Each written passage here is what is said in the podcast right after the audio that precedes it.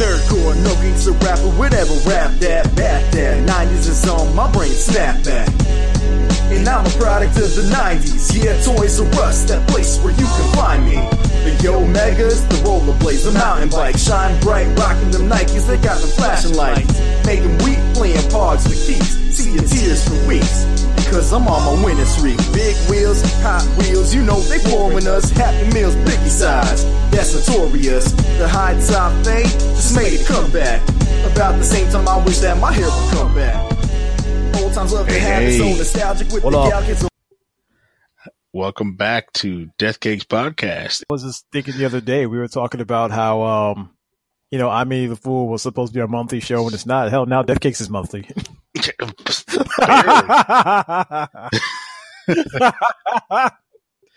Hopefully not for long. You know, we got a new. uh I think we finally hammered out some sort of schedule that we can finally adhere to. yeah, Yeah, yeah. So we, we don't fall to uh, the fan con le- levels of fucked up this. Ooh, getting real on shots. Fu- God, you know what? Good night, folks. I'm gonna pop the cap here on this. Uh, Warsteiner Dunkel, and I'm gonna just uh call it a night. I think we're done. Roll credits. you know what? You know, I, I shouldn't say nothing because I had nothing to do with it. I'm not even in the same state. Uh, Nah, and we had no intention. To, I mean, you know, we weren't going. We weren't even backers of it. So, I mean, we're not really at. We're not even qualified to speak on it. But I do feel for everybody who was affected by it. Um, Yeah. But thank God for uh, that pop up con that uh, swoop, swooped in. I'm seeing tweets and posts and everything from there right now. yeah, I mean, we always try not to date the show, but we do it. But yeah, the um, Yeah. the Wii Mo Wii MoCon or whatever it's called that sort of Yeah. replaced it has been going pretty strong uh, today and And God probably bless tomorrow as well. I forget who was behind that, but uh, uh, you know, good on you. God bless you. You are you are saints for it. Yeah, yeah. But uh, we're not gonna we're not here to talk about that. Nah, Uh, man. In fact, that- I mean, I'm still kind of mindful. I mean, we were just talking about dating the show and at least not wanting to date the show and doing it anyway. I mean, I'm just trying to get my bearings, man. I'm still mind fucked after what happened in Avengers. Um, yeah, let's save that for an I'm Minnie the Fool later. Yeah. we, we will discuss our thoughts. Of give that a minute because I've yeah I'm still processing some things. Me too. That's why I ain't ready to talk about it. Like I said, I'm still, I'm, I'm sitting there just mind blown in the studio, er, in the, in the theater. Like, Yeah. what the fuck? Okay. All right. You know what? Yeah, Stop. anyway, no, already- yeah, because we're gonna go on a whole tangent, and then I'll have to cut all this out, and we can't talk about it. All right. Um, All right. So what are we here for, for real? yeah, but uh, anyway, we are back, and we're still in the nighttime, ladies and gentlemen. Yeah, man. You know, we always wanted to come back and hit this topic again. I mean, as you heard in the last episode where we referenced um a lot back to uh episode 7. Um but we knew that since we hadn't touched on TGIF, that alone, I mean, you saw that was already 2 hours right there. It was a whole episode unto itself, so that's why we kind of had to take that detour. hmm And now we can come back and kind of do the broad swaths. Now we, yeah, we, we can come back and talk about what really matters on nights, and that's Manimal. God, damn let's no, we talked about Manimal last time, you asshole. We're not talking about that again. The man can turn into any animal he wants, but it's always a bird of Black Panther. Jason, you and fucked up stuff about animals. I mean, I still ain't forgotten Beastmaster and what you oh. did to the with Manimal on the last one. I mean, just you know, and they were talking about rebooting that too. I think that fell apart. Yeah, yeah. I think it. Uh, I think that they're actually going to do it as a movie. Um, and what's his name? Uh, comedy director Adam McKay. Adam McKay. He he directed like a a bunch of Will Ferrell movies. I- I think he did Talladega Nights. Wait. he's done other movies. Oh, was it about to be a Will Ferrell movie? Yes. Oh, shit. He- well, he was writing it anyway. I don't know if he's going to star. I mean, but he, I, he was going to be a producer. I never saw that Land of the Lost remake that he did, but I Mm. didn't hear that was too good. Don't. I, I mean, it, it's one of those bad mo- movies that I watch. It, it's it's funny bad. You know? Yeah. Okay. Um, it's really not great, but it's still funny, and I, I- still watch it sometimes. I can't imagine Manimal would have been that much different though. No, because you need a serious director to take such a serious You know topic. Fuck you, man. That's enough. We talked about Manimal last time. Let's talk about some something else. All right, we'll talk about something else. You know what we really didn't get into um, because we we stayed mostly prime time. Right. Uh, we touched on on the big primetime shows. We touched on Manimal. We touched on Knight Rider. Um, Did we talk A Team? We did a little bit. Yeah, that's where our quote about so much balsa wood first came from. Yeah, that's right. um, uh, yeah, so so we hit most of those nighttime, um, like kid, not kid shows, but nighttime, you know, action adventure shows that most boys our age at the time were watching. Um, we talked to sitcoms, most of them, I think. Yeah. Um, but what we really didn't talk about, which honestly we, I say we, um, mostly meaning me because I don't know what your situation was, but at, you know, around 13, 14, I started staying up later at night and watching TV later. Right. So you started watching the shows that came on after the news you know, like your Arsenio Halls and, um, you know, even, even like Saturday Night Live. I don't think we touched on that. So we're going to hit a few of those and probably some more primetime stuff in, in the, uh, conversation. So, uh, you know, let's break out the question. Illy, Wow. what is your, your memory of, uh, late night TV? We are taking it back to the question, man. Talk about going old school right there. Um, you know, late night TV really didn't wasn't a thing for me until I was probably at least nine or ten years old. Because, well, one, I wasn't allowed to stay up that late, and even if I was allowed to, you know, on certain nights, you know, in the summer or just on, you know, long, uh, you know, extended weekends, like you know, holiday weekend or something. Uh, Mhm. I wasn't conditioned to stay awake for that long, so I'd be passed out by like nine nine thirty. Um, but um, I remember staying over summers with you and catching like uh, Carol Burnett, Oh yeah. and Yeah, that always came on um, the CBS affiliate after the news. yeah, yeah, and I know I would I would never actually make it through the entire episode. I remember that much. I- if I ever did, it was like planting a flag in the uh, top of the mountain. Like I finally made it, but nah, I hardly ever made it through the entire episode. But I, um, I just remember that being funny. It was a sketch comedy. Uh, that's what spawned Mama's Family, which I don't know that we talked about last time. We may have. Yeah, in fact, I think we did. I think we had a Fox episode. Maybe. Yeah, I they ran on the, reruns, episode. and that's where I really, uh, you know, went to town on some Mama's Family, man. But uh, um, yeah, I remember seeing a lot of that, and then Saturday Night Live. That was another one, and I didn't really. Honestly, the only reason I watched, I got into that. Not that it wasn't funny. I just, I guess, I just didn't care. This is back when, like, you know, before its decline. You know, now when people watch it just because they always have, and because I mean, they feel like now if they laugh at like one or two skits that it was a good episode, like they're lucky to get that much out of it. Uh, but I would watch it because again we didn't have cable, so I had to keep myself occupied until American Gladiators came on because for some reason they used to have American Gladiators in an earlier slot, and then they ended up pushing it further back to like ten thirty or eleven o'clock on uh, Friday or, or on Saturday nights. So I'd have to map out through different shows how I was going to keep my attention to stay up late enough to watch American Gladiators, and I always would hit some Saturday Night Live Oh, did we talk American Gladiators? in the game. I mean, show, not to take you off a tangent. in the game show episode we did. We did. Okay. Yeah, I forget. But uh, anyway, I mean, interrupt you. Continue. Mm-hmm. No, I mean that's pretty much it for me. I mean, um, and then came Arsenio Hall. Um, there was some show that was pretty whack, but and it only lasted that long. It didn't last very long. I think in like ninety or ninety one, called Johnny B on the Loose. Remember that bullshit? Um, no, what is that? Some guy named Johnny B. Was a talk. Was a you know uh, late night talk show, comedy show, music and shit.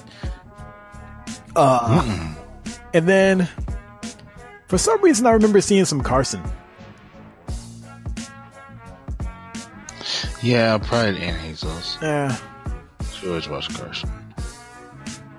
Some I never really found Carson funny. I didn't either. I just remember seeing some of it if I was ever up late enough to see it. And I don't remember where. I mean, it could have been right there at, uh, at Aunt Hazel's, but I remember seeing some of that. And it's because I didn't really get into Carson that I didn't get into Leno, because I mean that's where he came from, right? Yeah, yeah, and plus, well, fuck that guy.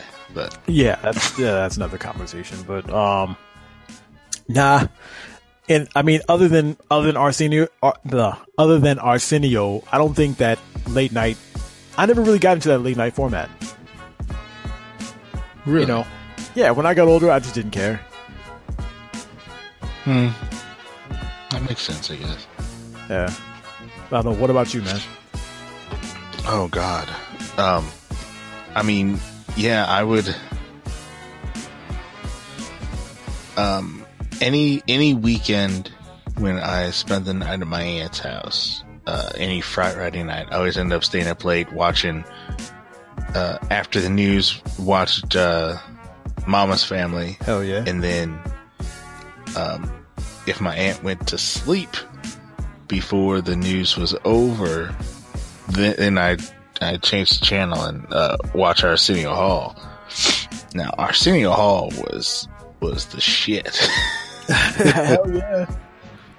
I mean that that show. I mean, where Arsenio Hall was a stand-up, right? And then he got his break kind of with Eddie Murphy. With Eddie, right? He he was Eddie's like protege for a while. Yeah, or my father would have different things to say about those two, which is kind of wrong, but uh, yeah, he was his protege. I mean, because I remember seeing. Uh, I blanked out his name. I remember seeing Arsenio. He was the like host of uh, Solid Gold, which I know we touched on. Oh which, shit! Which was like a, it was like a disco dance. Yeah. Show. And then they would have live performances, but he was like the comedian slash host. Oh my god, yo, Solid Gold! That was like I mean, I don't know how when it started, but I remember early early '80s when I was like barely, barely in preschool or kindergarten. That was still on the air. Yeah, yeah, and that was you know, like I said, it it was like early '80s, so it was that early sort of '80s dancing, and that you would uh, just American watch. Bandstand. That was another one. Yeah, it it was kind of like that, but it was like in a dark, like, like the set was dark and then lit up with, with a bunch of different lights, and they were like the 80s version of the Fly Girls called the Solid Gold Dancers, which a bunch of chicks. Yeah. They'd be dancing around. But then it would also have, you know, like random people, kind of like uh, American Bandstand or Soul Train, where it'd just be people dancing. And then sometimes they would have live performances. And a lot of times they would play it like late at night on one of the big three networks. And then at some point it would get syndicated in our favorite dumping ground KLP P, KLPR KPLR uh, channel 11 KPLR yeah. Channel 11 would pick it up and like play it in the afternoons after the Saturday morning movies. Yeah.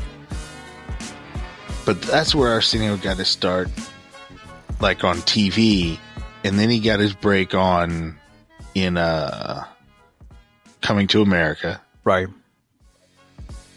and that's how you know he became sort of a household face. And then from there he worked it into getting his own TV show. You know I don't know the ins and I haven't read the ins and outs of that whole thing but I know he got he got the Arsenio Hall show, and if I remember right, he used to beg and plead Eddie to come all the time, and Eddie wouldn't show up. I think he came on a couple of times Was that to a uh, was, promote a movie. was that a bit or was that just was he no, I think Eddie just you know got rid of him. that's fucked up? Yeah, but I mean, he did some real. I I mean, well, it, it was a first for uh, for a, a black guy to have his own show. I mean, you know, Cosby would host uh, the Tonight Show from time to time when Johnny Carson, you know, would go away, and then right. um, God, who was the other comedian that had a show? But I don't know if it was a late night show, and that was more a variety act. Um, uh, I can't think of his name, but that was more, more of a variety show than an actual talk show. But Arsenio was like the first black guy to have a late night talk show, as far as I know. Hmm. Okay, yeah. I And he had to- because I remember one episode. I don't know if it was an early episode or what, or if it was just one of his bits as he opened up the show. I just remember he said, "You know, do not attempt to adjust your television. I'm actually black." Yeah. yeah, but you know, of course, he had his band on the side, and then he had the group. He he had a, a section of the audience behind the band that was the dog pound, and dog pound always pumped their fists, go woo woo woo, Bruh, like everything, Listen. and that got so played. it did, but you know what? I was in, I was in uh, third or fourth. No, I was in, definitely in third grade, at least when that show was on. I mean, I don't know when it started, um, but I remember you know, gym class. You know, whenever we win. You know, in kickball or something like that, everybody pumping the fist, woo, woo, woo, woo, woo.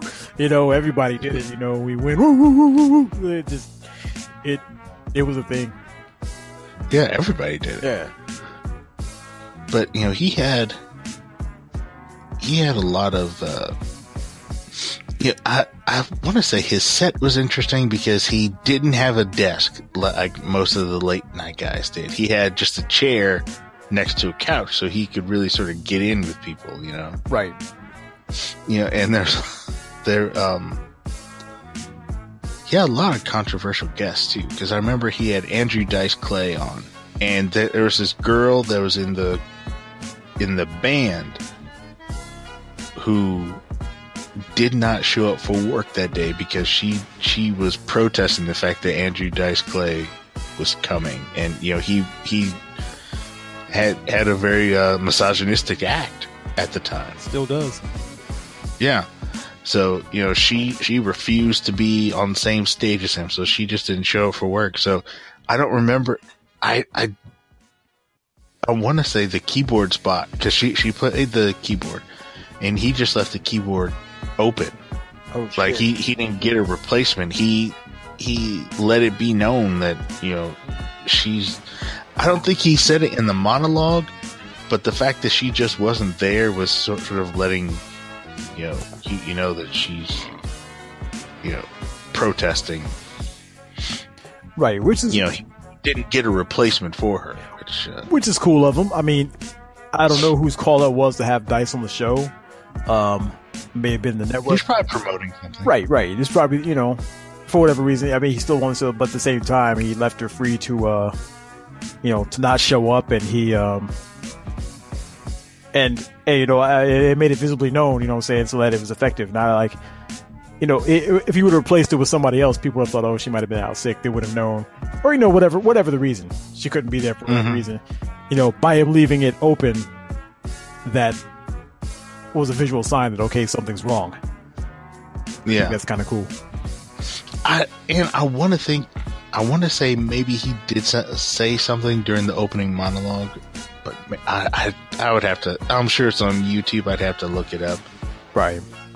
but I, I don't remember.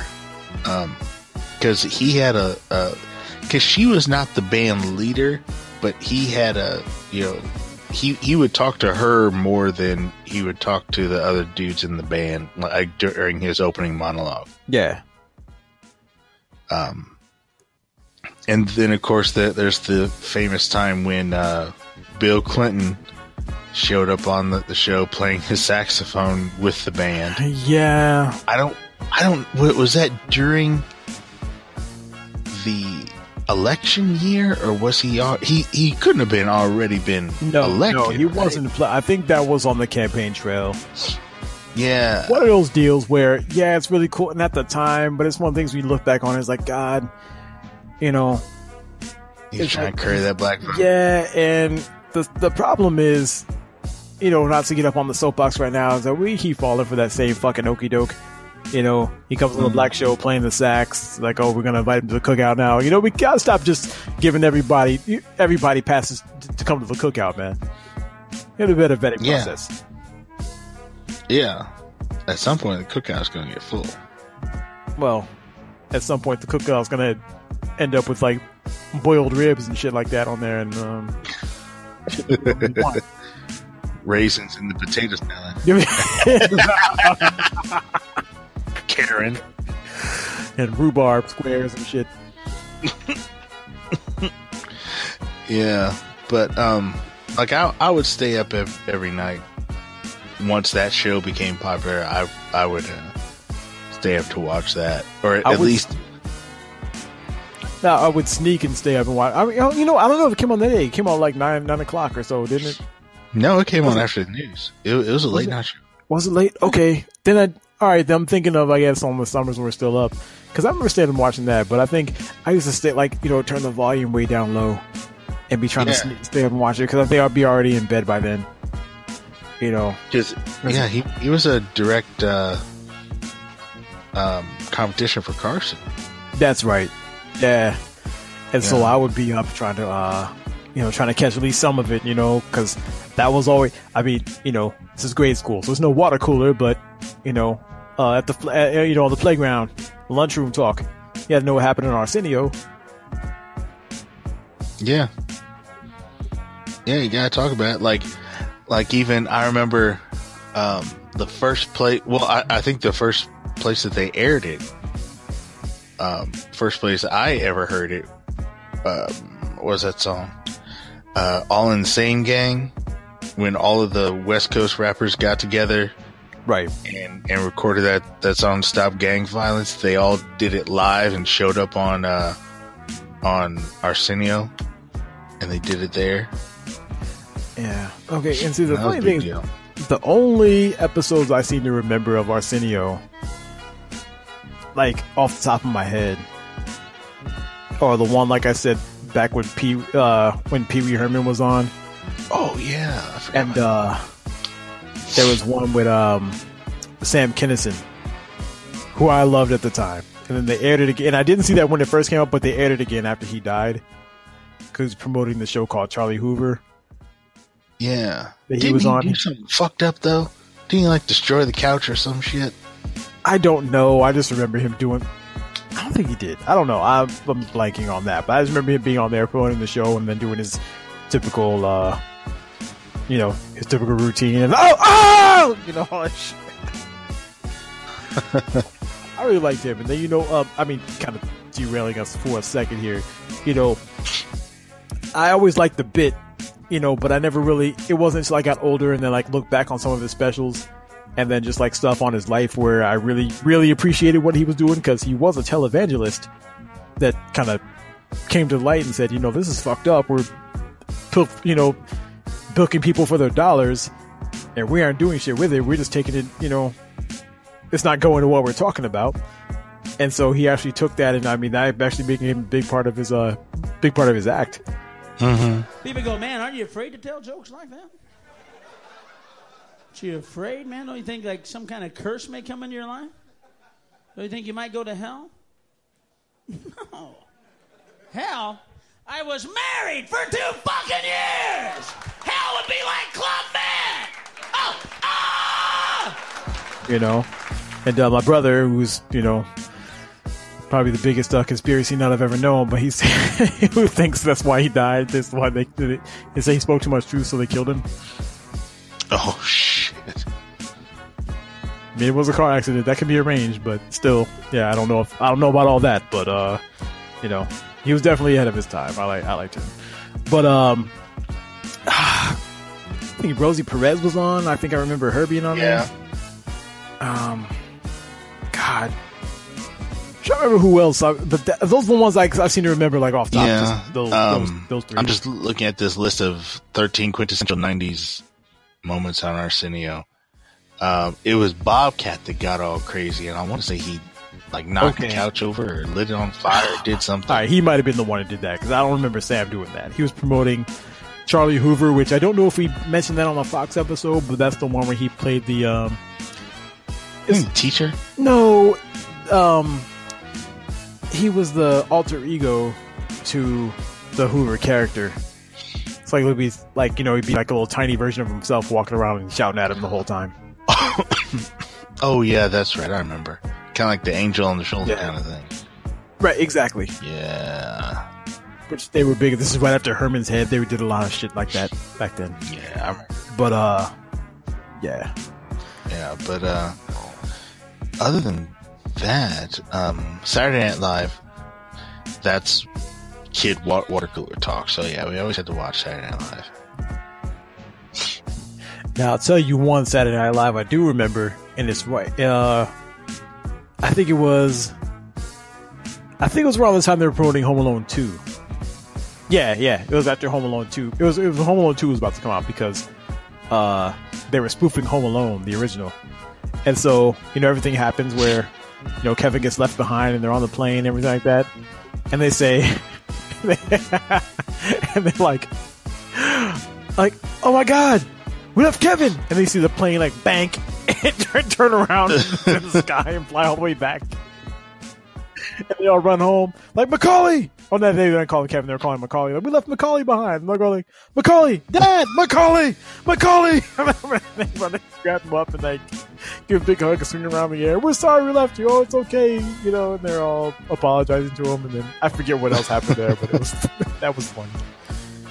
Uh, the one MC Hammer showed up, and the only skit I can remember is when they were talking about they were busting on his haircut, and they were talking, and everybody else had like the the the the hook being that everybody else had a real fucked up haircut, Oh, and so he was. it was like a self help group for fucked up haircuts.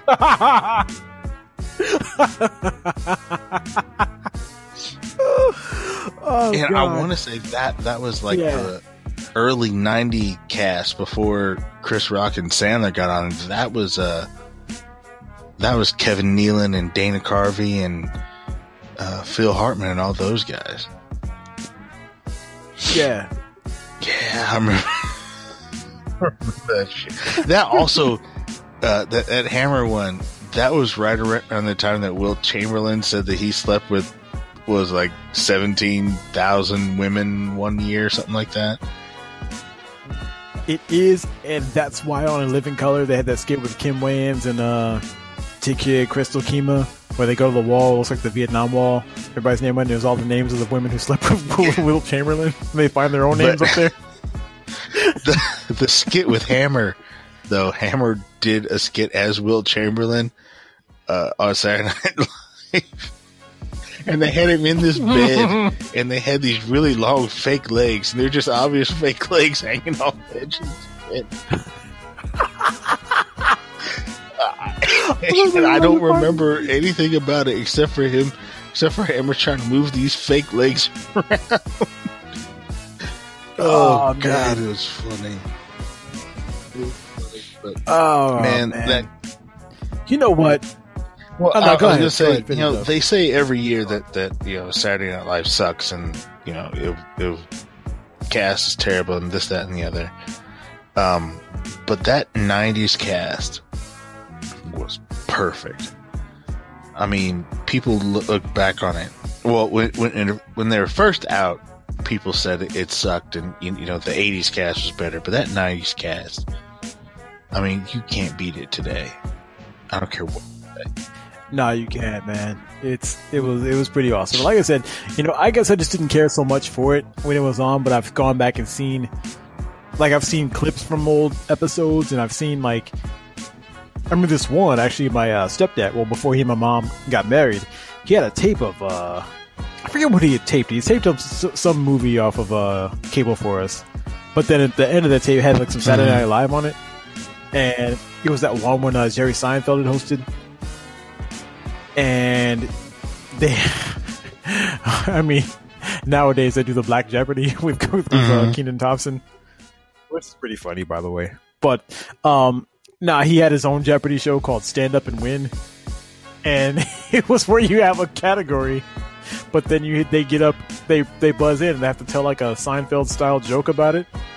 Like the like the categories is like like chicken McNuggets, seven employees, airplane food, breakfast cereals, like that. So he's like buzzing. He's like, oh, uh, you know, or television or uh, you know, television. Whatever guy buzzes in, and he's like, I'll take a television for for two hundred. He's like, a three hour tour, a three hour tour. the guy's like.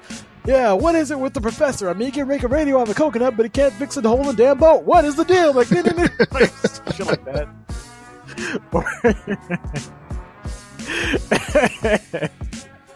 it was it was it was stupid, man. That was funny. And then, uh, and then the other one. This is older, and unfortunately, it led us to uh that movie called "Don't Mess with the Zohan." But uh, it's that one with the uh the Sabra prices right with Tom Hanks. Tom oh Hanks yeah. hosting. I still cry my eyes out laughing with at, at that one, that episode where uh, David Spade is in the audience. Or I mean, you know, they go through the whole thing, and like David Spade comes up, and he's like, "Don't I know you from somewhere?" He's like, "Yeah, I can't return this." No, you can't. You can't return this. He's like, "Well, uh, you said it was a CD player, and you said it had Sony guts." No, no, no, no, no, no, no, no. I said it's like Sony guts. he's like, "Yeah, well, it's not even a CD player. It's a child's." Uh, bank. He's like, no, no, no, no, no. I remember, I remember. I told you it's like a CD player, but it's not really a child's bank. We're auction all, all this bullshit, all this shitty stuff. and they keep playing that. I can't remember the name of the song. But it's that disco song that uh, it goes like da, ah, ah, ah, ah, ah, They all start dancing. that was funny. Yeah, yeah. Saturday Night Live in its '90s, I think, was perfect. Um, Jesus, what else was there network wise that we didn't touch on? I mean, I can't admit. I know I've never seen this, but because I own the Seinfeld, well, oh, well, I'll talk about Seinfeld here in a minute. But um, because I own the Seinfeld box set, um, and it has the pop-up video version of the show. You know, we call it Notes About Nothing which is you know that's the only reason I watch it on the DVDs for because you know I've seen every episode dozens of times, and it's on all streaming anyway. But it has the um, notes about nothing episodes, where it's kind of like Mhm. pop up video with all these uh, notes that come up, and it's talking about like um, Ju- Julia Louis Dreyfus and uh, Larry David and all them how they started on a show called Fridays, where it's supposed to be like the Friday night version of Saturday Night Live that uh, that bombed. Oh yeah, And I know I've never seen that, but apparently that launched a lot of people. yeah. That's where Julia and, um, like I said, Larry David and uh, what's his name, Kramer. The guy who played Kramer came from there too. Oh, Michael Richards. Yeah, okay. Yeah, the three of them were on there together. Yeah. But um, And it wasn't oh, okay. wasn't Julia on Saturday Night Live in like the mid '80s? I don't remember. Or maybe I'm thinking something else. Maybe I am. I don't know. I don't remember. But hell, um, I mean, do you got anything else, else about late nights before we uh Um, else? not network. I mean, if you want to jump to cable, Or we can talk cable here in a bit because I got quite a bit to say about Okay. stuff on cable. Well, let's stick with um with network. Um, I mean, we're, I was talking right now. Seinfeld. Um, my mother was a big fan, and I cannot believe I didn't mention this on the um the first night's episode. I did not touch it at all. But my mother was a big fan. Um, she actually was in getting you know taking uh, night classes for a master's degree, and we had a sitter um, at the time. But uh, she would always set the VCR to tape Seinfeld so she can watch it, you know, because while she'd be in class, you know, she'd be in class, so she kept watch it later. And then when that ended, she would watch it live, you know, and I always would see advertisements for it, but no, you know, whatever, you really know what it was.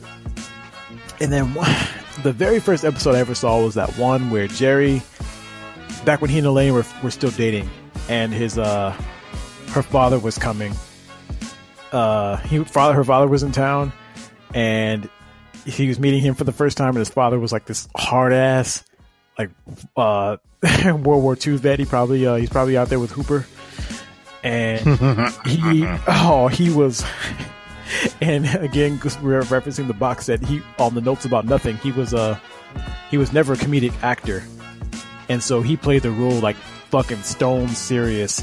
He was actually pissed that people were laughing because he didn't get it. Like he'd never done a sitcom before, so he was actually mad at people laughing about. It. That's that's how out of water this guy was, and this why. And so the the rage that you're seeing in him on camera is actually coming from how he, you know, the studio uh, audience like laughing at him. Wow. Yeah, it's really crazy. But but the other thing was he had this he got in this suede jacket. And then uh it had started that that was the other hook for you know the the B story I guess. And so they gone to see they gone out to dinner and then after the uh they're getting ready to ready to uh go I guess for coffee or something like that, I forget. Afterward, and it started raining or snowing or yeah, sorry, snowing. And so Jerry didn't want to ruin his new suede jacket, so he turned it inside out, and it's got this lining inside, this like pink and white stripes on this lining. he turned it inside out because he wanted to ruin his suede.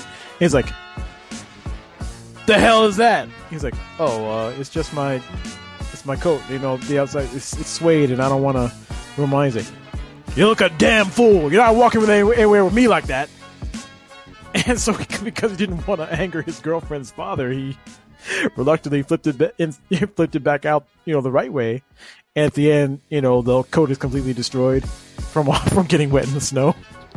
I mean, this guy is intimidating as fuck, man. He was it was crazy. That was the first episode I ever saw, and then from there, I would catch more of them, but I really didn't start to appreciate it until, well, one I got older because that was I, I want to say I was maybe like ten years old when I first saw that Right. when I got to my uh, early teens, and then they started showing reruns of it on, well, there we go, KPLR again, Channel 11. Started showing reruns of it, especially uh, the late night, we did an hour of it. That's when it really took hold. Now it's one of my, I mean, to this day, it's one of my favorite um, sitcoms ever. Nice. You know, the same thing with Cheers. Cheers was on when I was really young, and it was on probably it was like I think '93. That's not a show I appreciated until they started showing this uh, back-to-back block of uh, Cheers and Seinfeld, like 10 o'clock Seinfeld, 10:30 Cheers, and then so I would so I would watch Seinfeld, and then Cheers would come on. I'm like, ah, sure, what the hell? I'll watch Cheers, and that's when it started to realize how you know how how, how good that show was. And so now, you know, so that was uh I guess you know that's how late night you know, I, you know as, as opposed to like some of these uh, talk shows I'd be watching these late night reruns of uh you know of comedy Yeah. Yeah, I'd I'd get that too, but it was more early '70s stuff when I was up watching the comedies. They hadn't started running the, you know, the '80s and '90s comedies, so I'd watch a lot of Taxi and. Uh, I think we talked about this. I watched a lot of Taxi and um, One Day at a Time and shit like that. you know we mentioned one day at a time um a bit last time you know I just find it interesting that they got a remake of it right now um and uh, I mean it seems to be doing pretty well people like it I still haven't seen it yet Well, they switched it up. Well, not really switched it up. It's still a single mom, but isn't she? She's Hispanic now, right? yeah and that's why he was talking about it Ah, gotcha. yeah Okay. Yeah. Um. Man, I'm trying to think of anything else primetime that re- I really watched, well or even late night. Well, while you're doing that, I'll go into this other stuff because we also didn't touch on, and we won't end up doing an, um, an entire episode about this like we did for TGIF because, uh, well, Jay definitely was not a fan of a lot of these shows. Well, some of them, but not all of them. But that was the uh, the WB. Now, the, go ahead. Go ahead. Now, that again, God, we keep man. I swear, there's a Channel 11 episode or point five lurking in the works somewhere because we keep we reference it all the time. But KPLR you know, now it's this now it's our CW uh, channel, and before that WB channel. But that was before WB was a network. I mean, it was a network, but it was more like a a block on like what Wednesday nights, and then it became like several nights, like Wednesday and Sundays, and then it became like every night. Yeah. you know, and then the kids WB and all that. But uh it started out with um uh the Wayans brothers, and I'm not gonna go into a lot of detail about that again because I promised Jay before, but I was like, you know, if we we gotta talk about you know some of these shows, but I promise I won't take us down that rabbit hole. Uh, that's a great show. Um, honestly, I want to say even though John Witherspoon had been around for a long time, I feel like this is where he finally he finally like made it Mm-hmm. because you know from there that's when you get Friday, and then you know then he's out of here. you know? Yeah, Yeah. you know. And speaking of Friday, you know, because in the second season or the second or the third season, because I remember originally they had a um a security guard out there. It was a white woman. I can't remember her name. And then I think after the second or third season, they replaced her with uh, Anna Maria Horsford, who was uh, Ice Cube's mom, and you know Witherspoon's wife in Friday. Wasn't she? No, wasn't the security guard the woman from uh Amen? That's her. Oh, that's her too. Okay, Yeah. I haven't seen Friday in a while, so I, I forgot that was Witherspoon's wife. Yeah, that's her. So it's like, um, and that was after. I don't know if it was before or after Friday. I know it was like the second or third season. So The depending on when it was. Okay, so yeah, this was like right after right right before Friday. Then after that, then they got her on there. So that's like, a, but um, then you had Unhappily Ever After, which I was not sure. You know, when I first saw it, it reminded me of Married with Children, and I don't know why It and I didn't know that it was made by the co-creator until like you know a while later. But yeah. it, but for some reason, like the whole set, just I don't know, maybe it was just like the the set because it was kind of similar to the Bundy's house, but maybe a little bit nicer. It was more '90s than the Yeah. Bundy's house. But it looked a lot like it. You know, the same. The steps were in the same place. You know, the kitchen and everything was on, and then the and the living room were in the same place. The um, even the camera, the lighting seemed to be similar. I don't know what it was. Like, man, this feels like Married with Children for some reason. And lo and behold, I mean that that that's what it was. Yeah, it, it was like his '90s updated version of Married with Children, but with Right. a talking rabbit. Yeah, and with Bobcat, there we go again. Uh, and for a while, I had a really big crush on Nikki Cox. I mean, well, you know, Who didn't? shit. Let me tell you something. uh, um, and then uh, the Parenthood, which is uh, you know, starring the Meteor Man. Meteor Man. and that was um man, he, she was hot too. Um, Reagan Gomez, who was the uh the daughter. I can't the remember. first daughter. Yeah. Didn't she get recast? Did she? I thought I thought the the daughter got recast. Uh, the daughter got recast in My Wife and Kids. I don't. I think of the Parenthood. I don't think she got recast. Oh, maybe I am thinking of my wife and kids. Yeah, and kids. Okay. yeah. Which that show was funny, but it was, um, you know, we, we kind of talked about it before. It's it that it wasn't as heavy handed, but it was kind of messagey. Yeah. Well, You know. Wayne's trait. Wait, what are you Uh, talking about? Townsend. Oh, the Townsend one. Oh, yeah. Yeah. Yeah. Townsend's definitely messagey. Right. And then eventually, um, like I said, there was a show originally on there called Muscle, which I don't kn- I know I've never seen it, but I remember whenever they show the lineup, it would say Muscle and followed by, you know, Wayans Brothers, Unhappy After, or Parenthood, and Unhappy Ever After. But I never seen an episode of this Muscle show. I don't even know what it is. I looked it up. I couldn't even find any information about it. Um, don't remember that one. Right. And so what would happen is it would be three shows. It'd be like and in the eight thirty slot, they'd either do it'd be they'd either run another another episode of or they'd rotate which episode they run two two episodes of. So it'd be like it would start out Wayans Brothers, it'd be Unhappily or uh, Parenthood, Unhappily Ever After, and then in that last slot it would either be Wayans Brothers again, or Parenthood again, or Unhappily Ever After again. Um, then uh, going back to what we said the last time, Sister Sister got canceled on ABC and they picked it up. So it ended up being those four shows. Mm-hmm. And then, uh, you know, if you heard the recent uh, Keepers of the Funk, we were just talking about talking about the WB network and how they had Michigan J Frog up there doing his little vaudeville routine, and we are talking about how, you know, that was the We Black network back then, and that's why. But then you notice, you know, when they started putting, they when they put they had a show with Kirk Cameron, they had a show with uh, uh, what the hell's his name? Uh, Joey Lawrence and his brothers, and they had some like little soap opera show I forget what it was called. When they started putting white people on there, that frog gradually started to disappear, didn't he? Yeah, he did. That's what I'm saying, man. That was racist shit, man. They knew what they were doing. but uh they eventually got the Steve Harvey show on there, which was hilarious. Um Jamie Foxx, which was hilarious. Uh and then like I said, they expanded into like doing Sundays to where you got uh that show Seventh Heaven. Um that show with uh Tia Tamera's um uh smart guy.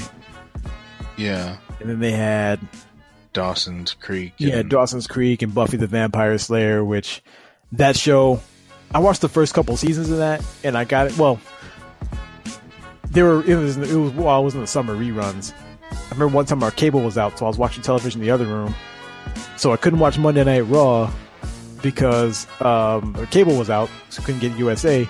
So we had the channel the antenna TV in the other room, and I'm watching some show. I see somebody in the library talking to some guy, and all of a sudden it goes out at night, and it's got these vampires. And you're like, "What the fuck is this?" And then I realized that Buffy the Vampire Slayer shows they kept advertising. I'm like, "Oh, okay, that's what this is." Because I remember them being that stupid ass movie in the like early '90s, and I thought that was supposed to be the same thing, but it was totally different. Yeah, because Joss Whedon, you know, created Buffy the Vampire Slayer, brought it to theaters, or brought it to a movie studio. The movie studio took it and turned it into that big, goofy thing that it was. And kind of pissed off Whedon, so he kind of just laid in the cut for a few years and then brought it to network. And you know, the TV show was more in line with what he wanted the original movie to Oh be. wow! So you're telling me that originally that was was, was supposed to be more like that? Yeah, Ah man, I didn't know that. but the studio made him change it and made it more of a comedy than a than you know a horror. Well, I, I mean, he does comedy too, but uh, that was really way it, it. It wasn't sort of his comic sensibilities in that at all. Oh okay. Yeah. But All right. uh, yeah, so they they uh, he he waited a, a few years, brought it to WB, and then you know made a big hit. Which I mean, I watched. I I didn't watch every season. I'd fade in and out, Yeah, but I watched you the know, it was first two. right. Yeah, I watched the first two closely. The third one is kind of where I started to tune out, and then um, it got. I know it went away, or no, it got it got moved to another network. It got moved to the UPN. Oh, okay. So the other the other black network, got- yeah, you. It got moved to the U People's Network. you pick a nigga. Yeah, and then it was there for. I don't even think it was there for a full season because um, the U- UPN had started, and UPN had. I was in college at, the time. I remember that because uh, that's the only way I could watch it because I couldn't watch it when I went home, like on the weekends. in here to like the late, very like ninety nine. Yeah, yeah. But they had uh, they they had Malcolm and Eddie, which was uh, um, Malcolm Jamal Warner's second show after the Cosby Show. as hell, I forgot about that. Yeah. But it was it was him and it was uh, Eddie Griffin, and they were roommates living together. Yes. Um, I watched that in college religiously. And then there was another black show that I don't remember. You're talking about Brandy show. But then you? they, huh? You're talking about Brandy, are you? Was it Brandy? Or um, what the hell was it? Moesha. Brandy was on UP. Or what was Moesha on UPN? Yeah, that was UPN. I thought CP CW. Okay. All right. Yeah. Then I I guess it was uh, UPN. I I watched that. I I watched the first season. I know every every episode. Right. But uh, you know, and, and they also had a cartoon block that was pretty kick ass. But um, that may have been the alcohol and late nights talking. because that's the only time it ran. Because they they had um, Jumanji cartoon, which was all, all right. It wasn't you know spectacular, but then they had this. Uh, they had the Incredible Hulk, which is a really good show. Yeah. It, it was like one of the first cartoons that did the Hulk right.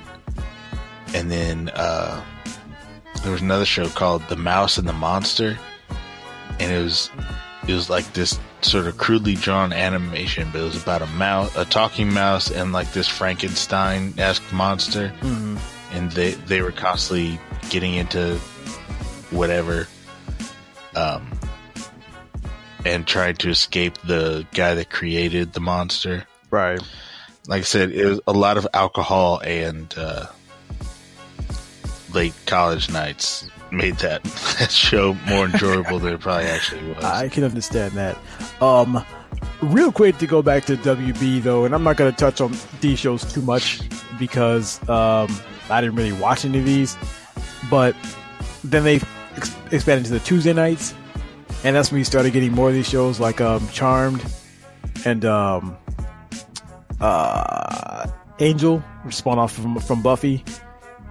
And then you got uh, Felicity with Keri Russell, and um, I just want to say that um, her friend, um, who I don't remember the name, but uh, played by uh, Tangi Miller. Yeah, that's a distant cousin. oh, really? Yeah, I didn't know that. uh, grandmother makes a point to uh, mention it all the time. Yeah. Like, okay, Yeah. Um, but back to what, what I, I forgot. Um, I, the train derailed again.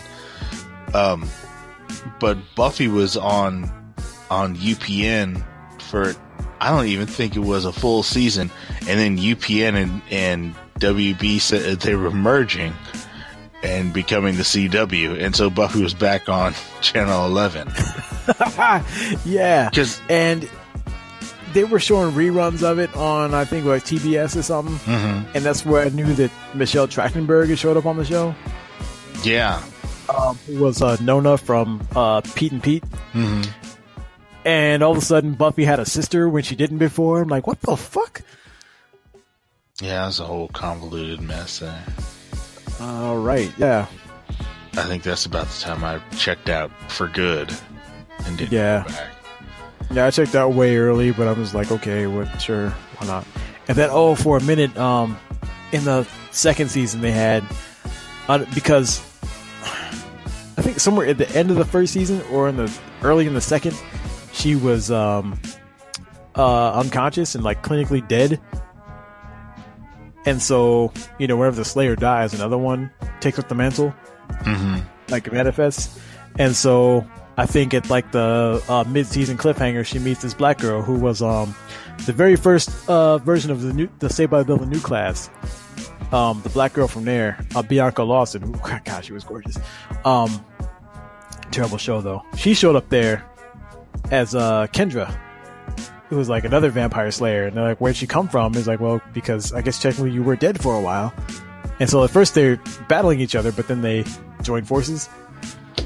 See, I don't even see any of that. I have no idea what you're talking about. Yeah, it was on the second season. That was her. I'm like, oh man, I remember her from like that was the only reason I would ever flip past uh Saved by the Bell new class because that show sucked. And then, and then the um, you know, by the second season they recast her anyway. I think that well, not recast. They recast that entire class. Did the, I? I don't even think I watched the new class, so I couldn't tell you anything that happened. Yeah, well, don't. All I know is Screech was the vice principal. That's yeah, yeah, don't. Yeah, but um, we've been going for about an hour, so let's take a break, and then we're gonna come back and we're gonna talk some cable. All right. All right. Let's do it. All right. See you on the other side, folks.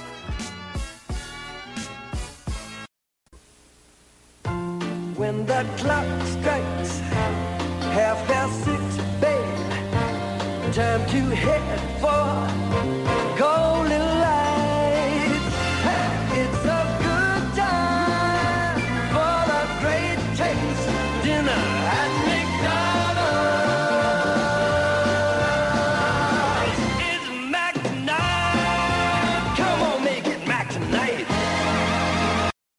it's right. You know when you feel it, baby. You hold it, you hear it, you taste it, it's right. You got the right one, baby. Yeah.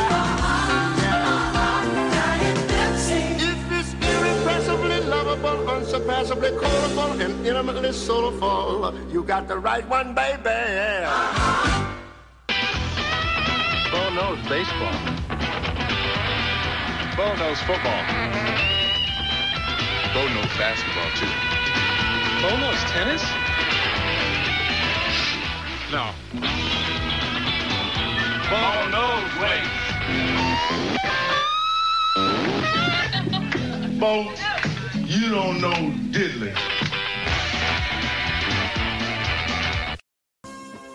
And we're back. Yes, yes, yes, yes. Hey, you know, Jay, before we went to the break, you said let's talk cable, but there's actually a few more on the network side I want to hit before we move on. Uh, not a lot of detail, but just random shit that I remember from out there. And that's Oh yeah, yeah. And I, I got two things I want to bring up, all right. uh, network wise too. Cool, cool, cool. Um, so where do I want to start? You know, I mean, I don't. I fell out of the CW's Flash, uh, and I guess somewhere in the third season, and I haven't gone back yet. But do you remember that one that was on CBS Yeah, barely. with the uh, the guy who plays? Um, well, he's Flash's dad. Flash's dad, and um, you know, the Pip Helmet Flash, and a lot of different roles on the new Flash. he was he was uh he was Barry Allen on that old Flash show. I think I've seen it exactly once. I never got like into the show though, and then it was gone before I really could. Yeah, I watched it. I want to say I watched it quite a bit, but I, um, I could. I, I don't remember anything about it other than Mark Hamill playing the trickster, Yeah, and he like comes using back, that Joker voice. And he comes back again in that new Flash, which is kind of awesome. I like how they keep referring back to that old one, just throwing Yeah, throwing everybody who remembers it a, a few bones. yeah, yeah. That's pretty sweet. Yeah. There's um you know, another show that launched a lot of careers is uh, Freaks and Geeks, which is a very short-lived show back in like 99. And maybe it lasted like maybe a, maybe a season or two. It lasted two. Two, okay. And I never watched it, but um I remember because in 99 that's when I graduated and I went to Chicago after that uh for school. And I remember actually meeting several people who were like, you know, in drama in high school and everything like that. And I think I knew five people who actually all had auditioned for that show. I mean, they didn't make it on there, obviously, or else they wouldn't be in school with us. But, uh, yeah, it was like five different people. They had all auditioned for Freaks and Geeks. Yeah, I hadn't. I never watched the show when it originally run, but when it ended up on Netflix, I ended up watching it. It was actually a pretty good show. I saw some of them and then I stopped, uh, just because I, not for any reason. I guess it just you know I got way too much on my plate, and I just I just I just never went back to it and finished it. Now is it still up there or no? I don't know. It's been a while. Yeah, you know. So um, that I don't uh, really know a lot about. I've like maybe seen like four episodes of it on the on the Netflix, and then never any further than that. Um, we never talked about we haven't talked about Quantum Leap before, have we? I think we touched on it, but we didn't uh, get too deep in it. Okay, well, I mean, that was there. Um, I remember when that went up on Netflix, I started kind of shotgunning through some episodes, and a few episodes really jogged my memory. But the others, I you know don't have any recolle- recollection of, or just hadn't never seen before. And the one that always kind of makes me laugh my ass off is this one where he gone back to like the uh back into the civil rights movement. And he had gone and sat down to order something and they wouldn't serve him and he's like didn't understand. Then he looked in the mirror and he saw that he was black. and so he's already talking to talking to uh Dean Stockwell, who uh was you know the hologram who you know back at uh back in regular time, whatever you talk to. the line, the line kills me. He goes, you know, if I could jump into the body of a black man, the possibilities must be endless. And I was like, really? That that's that's that's what makes you think the possibilities are endless? Because Yeah. episodes later, he becomes a woman, and then there's all kinds of shit. Like, really? So, a black guy? Yeah. That's so much of a stretch for you, huh? He was a woman. I think he played a mentally handicapped guy once. Yeah. I think he was a woman a few times. Like he, he was like a rape victim one time. Yep. I want to say. Yeah. And uh, I, I know he, guy's he was. mom, and he was like, "Oh God, it was so fucking awkward, man." Because it's like it was was the guy who plays Anthony Russo on uh, on Blossom, and he was he was his mom, and he was teaching him about because he was like getting teased for being a virgin in school, or whatever, and so or and so he's all talking about when he was young, when he was still a virgin, and shit like that. Like, dude, this is so fucked up. Oh, man. Oh, Yeah, I lo- I loved Quantum Leap. Quantum Leap I mean, awesome. if, if if you don't know, Quantum Leap is this show. Uh, uh, what's the actor's name? Scott Bakula. Yeah, Scott Bakula plays the, this uh, scientist um, who invents this time machine where he can he can go back in time only the length of his lifespan. Like he, he can go back in time as far back as the year he was born.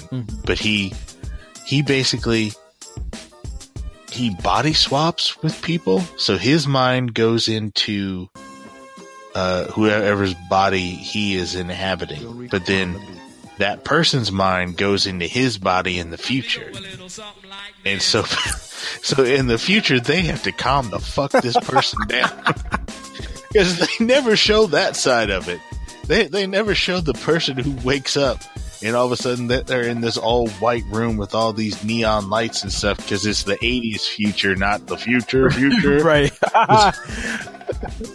So it's it's all these you know neon lights and what they thought the future is going to look like. So you have to have them in this room and uh, cal- calmly explain to them that they're all right, that they're in the future, that that they're inhabiting this man's body, but it's gonna be okay because uh, he, he can only stay there for like like a week or something, isn't it? yeah, it's only and then he jumps. right. So, so yeah. So basically, he go he uh, Sam Beckett jumps from body to body, and his goal is to to right a wrong. And he's he's hoping that at the next time, because something go, goes wrong with the experiment, and he can't get back into his body back at home. Right. And and so the whole show is him going back and forth, and then he has uh, Dean Stockwell as this as this uh, hologram that can come back in time, and only he can see him, and um, you know instructs him on what to do.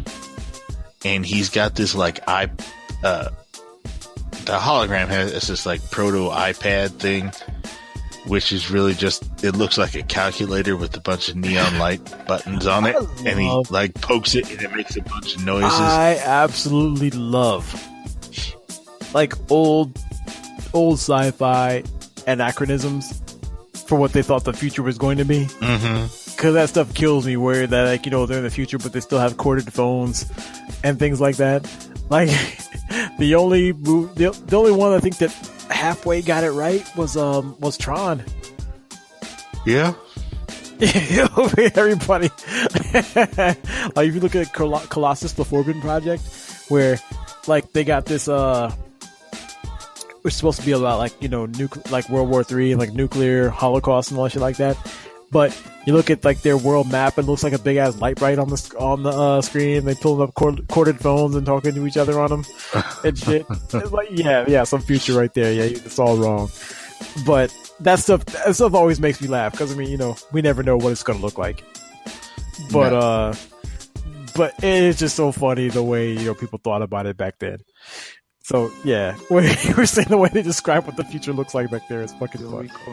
Yeah, but I mean, I I watched that show religiously, and when the finale finally came, oh, I was pissed. Because he didn't basically, get back, or they didn't answer it, right? no, because basically he he teleports into this like bar, and for for the first time ever, he's actually himself. And he's just sitting at this bar, and the bartender's talk, talking to him, and it turns into like a clip show. And the bartender's like, "Well, yeah, you did this, and you helped this person, and you know, if you hadn't have gone back, then you know maybe none of this would have happened, and you might not have been born, and and think of all the good you did." And and so then the bartender's like, "Well, you know, you could have gone back anytime you wanted to, but really, I don't think you wanted to. And do you want to go back now?" So then he leaps again, and you know, the show just kind of ends. But yeah, I I think they were playing the bartender as God, and he like went to heaven, and Ah. God basically told him, um, you know, this is all your fault. you can go home anytime you want, but you know, or you can just keep leaping and helping people. And so he decided to just keep leaping and helping people. That's hilarious. Oh man, Let, let me look that up because I'm pretty sure it was uh, it. The the bartender didn't say he was God, but I think that's what they were hinting at. wow. Well, while while he's looking that up, I'm gonna talk about this other show. Um, it was on NBC also. It was called uh called Sister Kate, where it was like um I forget the act the actor's name. She uh she was from some other shows though from earlier. I know I recognize it from somewhere, but she she played a nun, and she got transferred from wherever she was at before. So like now she's like um she's in charge of uh this orphanage and all these kids, whatever. It was like real badass, like mischievous kids. You know, I mean, I guess not bad in terms of like you know not malicious, but you know the mischievous kids. And it's just you know hijinks ensue from there. I mean, that's kind of what it is, and then she's kind of like the uh she don't take no shit. Basically, it's just kind of kind of how it is. Um, and she kind of becomes like sort of like the mother figure that they don't have. But that didn't. I don't think it was on for very long. I know it was on. I know like 89, 90, maybe longer than that, but I don't remember being on for very long after that. But uh, that came on um, midweek on NBC, and we used to catch a lot of that. So um, I definitely remember that one. Um, I think that about wraps it up, though. Uh, it's kind of combing the memory here. Oh, by the way, you did you find anything else about uh, Quantum Leap?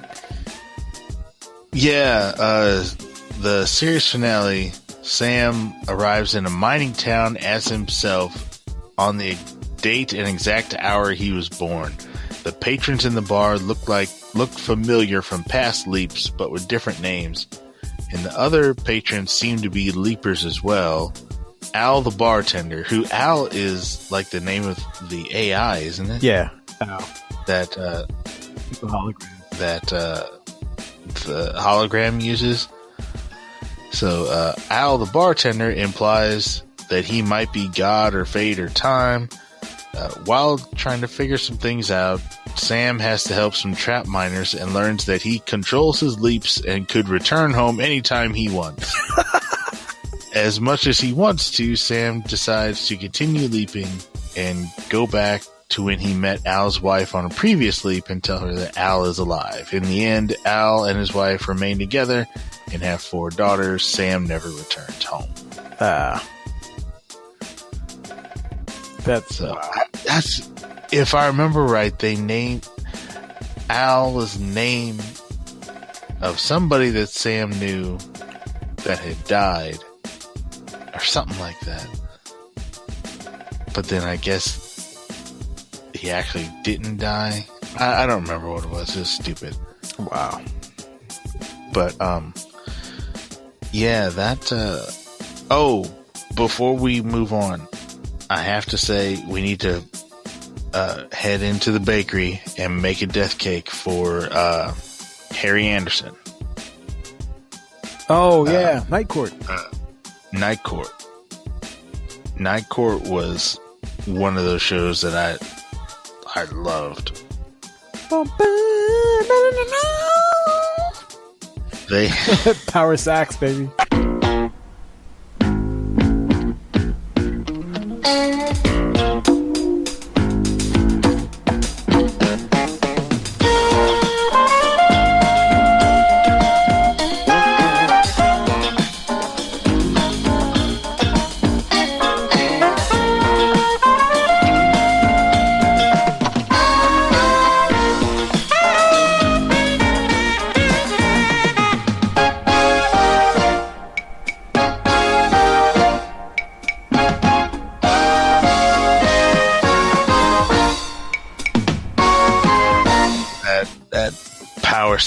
Told you. I, I know I've said before the '80s and that sax, man.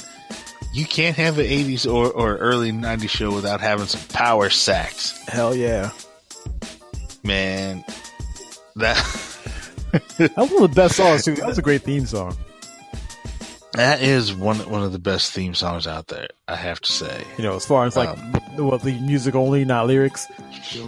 Right? Yeah, yeah. Just a straight, straight uh, instrumental um, soundtrack theme song. That one was great, and that show was great.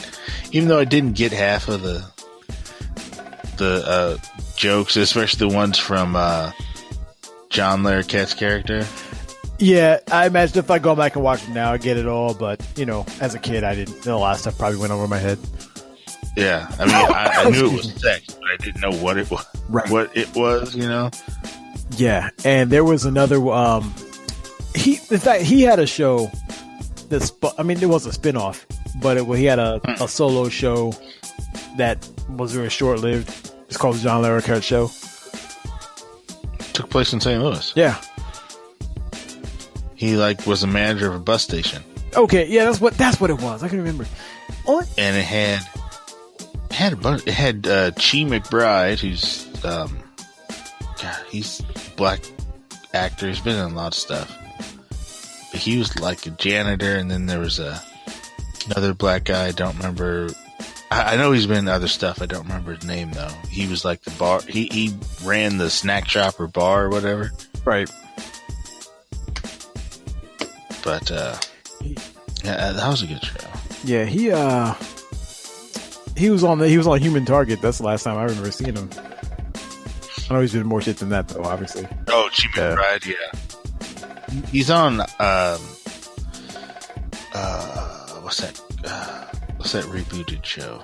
Um, Hawaii Five O. He's on there. But yeah, okay. But uh back to Night Night Court had one that fucked up season or series finales too. I never saw the uh that finale, so couldn't tell you. Like I wanna say I wanna say Harry Harry got a job as a day judge instead of a night judge.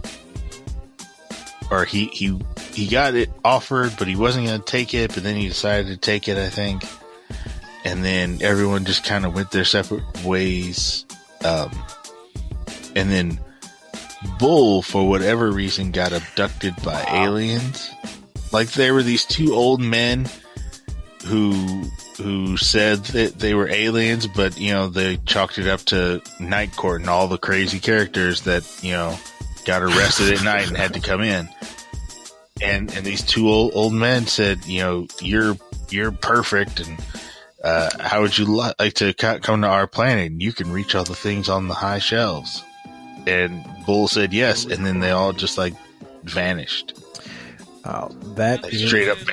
stupid. But you know, the show was kind of like that. I mean, it wasn't completely outlandish, but it had its moments. Yeah, So yeah. Like there, there was one. The one that sticks out the most is uh, there's an episode when Roz didn't take her diabetes medication. her what medication? Her diabetes. Diabetes. diabetes. um, she didn't take her medication, and so she was all loopy and stuff. And she was she had gotten on the roof of the courthouse and was like walking along the edge. And John Larroquette had to had to uh, uh, like talk her down.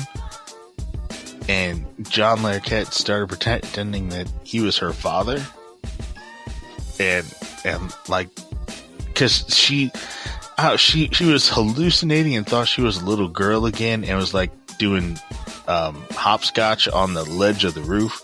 Oh shit! And so John Larroquette stepped up and said, "Yo, you come down here right now. It's me. It's Papa." And that that that. And so she she came down and he had the um, insulin in his hand and he like shot her right in the ass with it. And then Wilford Brimley came down and uh, offered her a bowl of oatmeal Not to Roz. for her for her diabetes.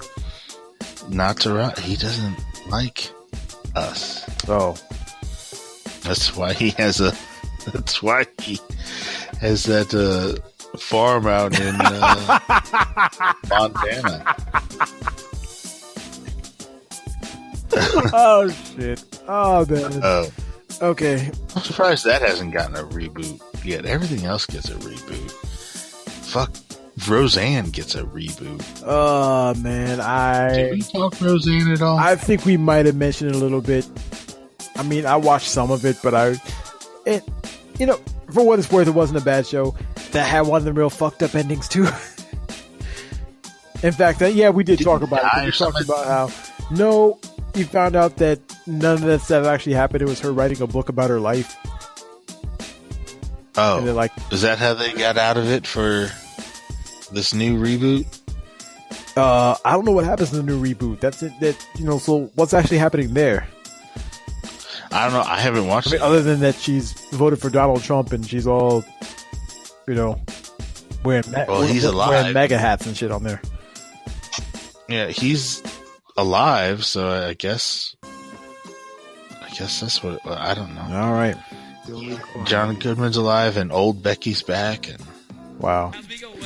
Which which version of which Oh. version of uh? Oh, you said old Becky. Okay, there you go. yeah, old Beck, new Becky is there too, but she's playing a different character. That's awfully meta. like they brought everybody back. See, she's always gonna be Elliot from Scrubs to me now. Yeah, I know. Yeah, I thought. Excuse me, I thought the same thing. But uh, you know, speaking of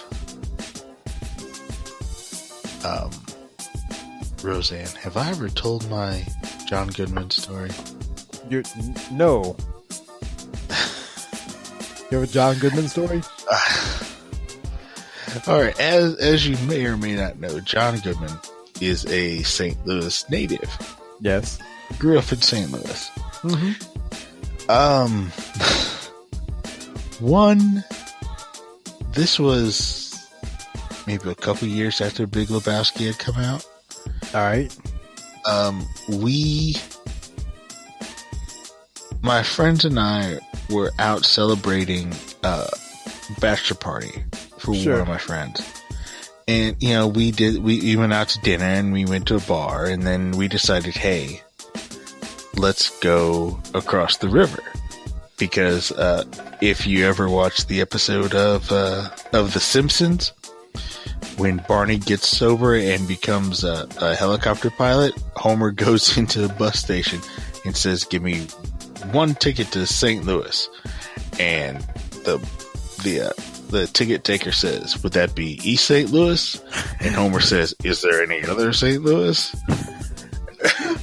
and, and, and I don't know if people who don't live in St. Louis would get that joke unless they've been to East St. Louis and they know the only thing in East St. Louis is strip clubs. Yeah, and so to, to to cut you off for a second here, you know, um, I think it was like seven years ago. they actually shot the new mayor, uh, who was trying to crack down on down on the uh, strip clubs and try to clean up that whole area. Mm-hmm. Yeah, they shot. They caught him at the strip club. No, he was actually a, um, he was actually a good Samaritan of sort. You know, to his detriment, obviously, because he'd be out at like you know five in the morning and like see people outside giving rides to work and stuff like that. Well, he gave the wrong person a ride to work. Dude blew his brains out in the car, and Shit. it was a hit. Like it was, he, they knew he was out doing this, and so they sent this guy out there. Somebody who had something to do with some of these strip clubs knew he was fucking up their money, and so they arranged to have him killed. Oh fuck! How did I miss that? Well, yeah, that's what happened. You know, and no, we don't live in. I, I don't live in East St. Louis. That's again, that's over on the Nobody Illinois side. It's over there. Yeah, East St. Louis is on the other side of the river, on the Illinois side of. Uh, Look, everybody, here's what you need to do. You need to go to your. I mean, there aren't too many of them left. You know, but go to your Barnes and Noble or your local bookstore or whatever.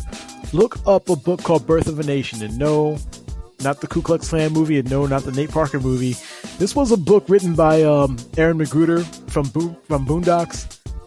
He because he's from over there himself. He had written a, a graphic novel um, about uh, East St. Louis and describing, you know, what would happen, you know, if they seceded from the nation, would anyone care? And that's what it's all about. But when you see the first, the very first panel, it's this beautiful drawing of the St. Louis skyline. Then you see the other side of East St. Louis, all this factory dump and smog and toxic, toxic fumes everywhere and shit like that. uh, that'll give you a comical explanation of why that joke is funny on Simpsons and everything else. But anyway, go, go ahead. yeah. so anyway, we ma- made our way over to uh, East St. Louis, one of the little mu- municipalities there is called Sauget. So we decided to go to the Ooh, Sauget yeah, Ballet. you put some people through college. Yeah, yeah. So we go over there, and we're I want to say it was PTs maybe. We we were over there, and we uh, had been there about an hour, and we were getting ready to leave. And I was driving, so I was sober, and all my other friends were drunk. so uh, as we're in sort of the lobby area trying to make sure everybody's here so we could go because we had like two cars we had like eight guys two cars. We had to make sure everybody was there everyone was out of the bathroom trying to go. So as we're walking out who should walk in? John fucking but he was looking rough. Like thi- like this was you know post uh big lebowski so he was still pretty heavy but uh, he just looked haggard. He looked tired. But he was in there, and everyone was like, "Oh my god, it's John Goodman! It's John Goodman!" Everyone gets all excited, and my friend, or I, I think we all said, "Hey, he's getting married," thinking John Goodman would say something or or come over and you know join our party for some reason. So instead, John Goodman looks at my friend and says, he, he crosses his arms in front of his chest, kind of like the Wakanda symbol, not quite, because this is before that. But he crosses his arms on his chest. He looks my friend in the eye.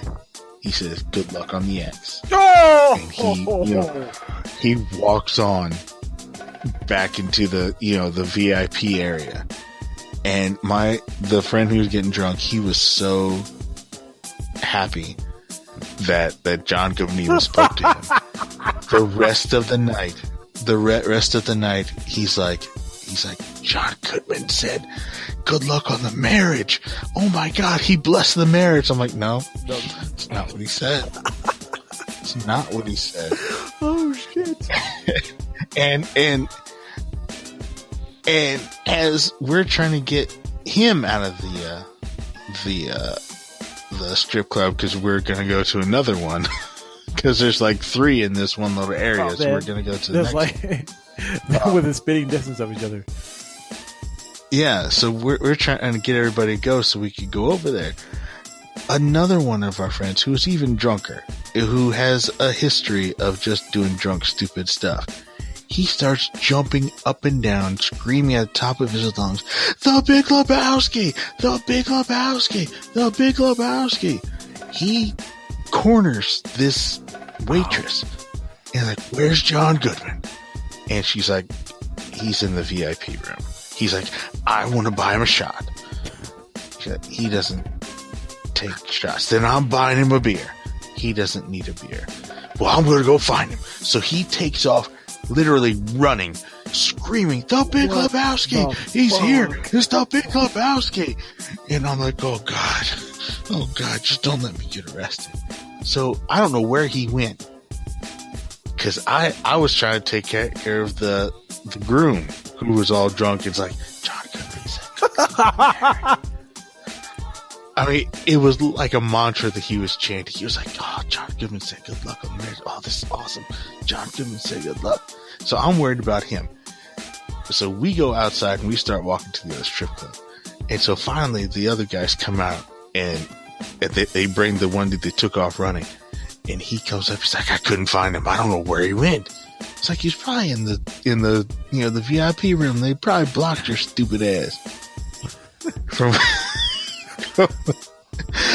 but that I, I I still bring that up.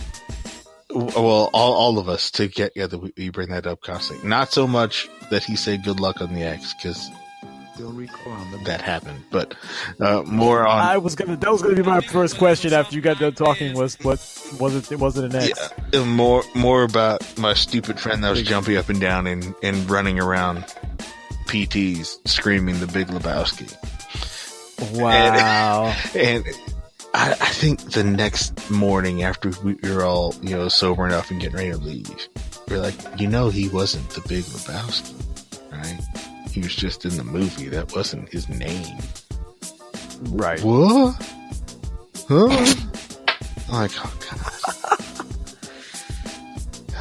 yeah, that's my, that's my Wow. John story. Well, I'll also tell you for the record, I hate the Big Lebowski. Oh, I like that movie. I hate that movie. Everybody was like, "Oh, you gotta see Big Lebowski." I saw it. Like, you know what? I don't. I don't see the hype about it.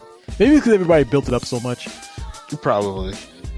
But I, I saw it before they had the cult hype status. I like it. Okay, that maybe that's what the deal was. Um. Yeah. Well, that's that's uh E- East St. Louis for you. Yeah. um, but uh, I think that's it for prime time. Let's take another quick break and then let's get into a couple of these cable channels real quick. All right, let's do that, man. All right.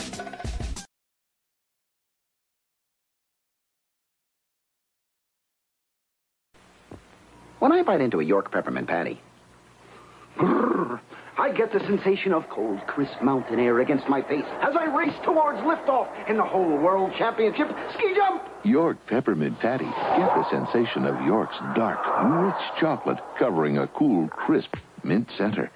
And the crowd roars as he executes a faultless landing.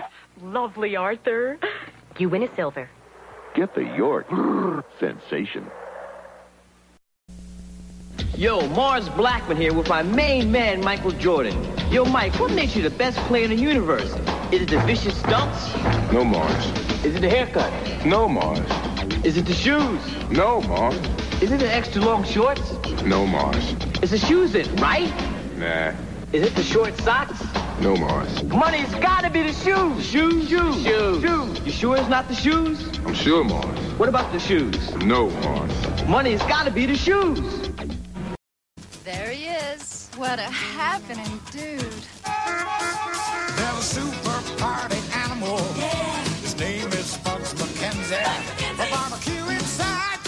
A barbecue. And a cold Bud Light. A cold Bud Light. Puts him in a party frenzy. In a party frenzy. He's Spuds MacKenzie, Bud Light's original party animal. Go, Spuds, go. Go, Spuds, go. Go, Spuds, go. Spuds, you really cooking now. All right. All right. And let's uh round this out here. Yeah, yeah. You know, before before we move on, you know, I want to say because we were talking about East St. Louis and just how it's different from here, and you know, shit like that. Uh, you know, one thing I guess you know you guys wouldn't have caught this, um, but back in our um, well, let me tell you this. First of all, there's a club right now called the Oz, which I believe is still around. I haven't been there in years, but uh, over there on the east side, uh, you know, dance club, you know, music and shit like that. You know, nothing, not, not, not, it's not the shoe show like you were talking about a while ago with John Goodman and all that. um, but it's called the Odds. Now, if you went back to, um, our, or if you heard our episodes, uh, what was it 51? We were talking about Magic 108. Yeah. Yeah, we you heard the um you know the old clips from Magic 108 that we actually pulled up and you heard Captain G and a few others talking about the uh, the club called the Wiz. And that's because uh back in like several decades ago, all the way up until like I want to say sometime in the 90s, there actually used to be two clubs. There was the Oz and the Wiz. The Oz was the white club, the Wiz was the black club. I can't bullshit you not. I remember that. And then eventually, I guess uh, either they all merged under one or one went under. But now the Oz is pretty much you know that's where all the black music is at. But uh, yeah, at, for a time they, and you can figure out why they're called the Wiz and the Oz. East St. Louis, everybody.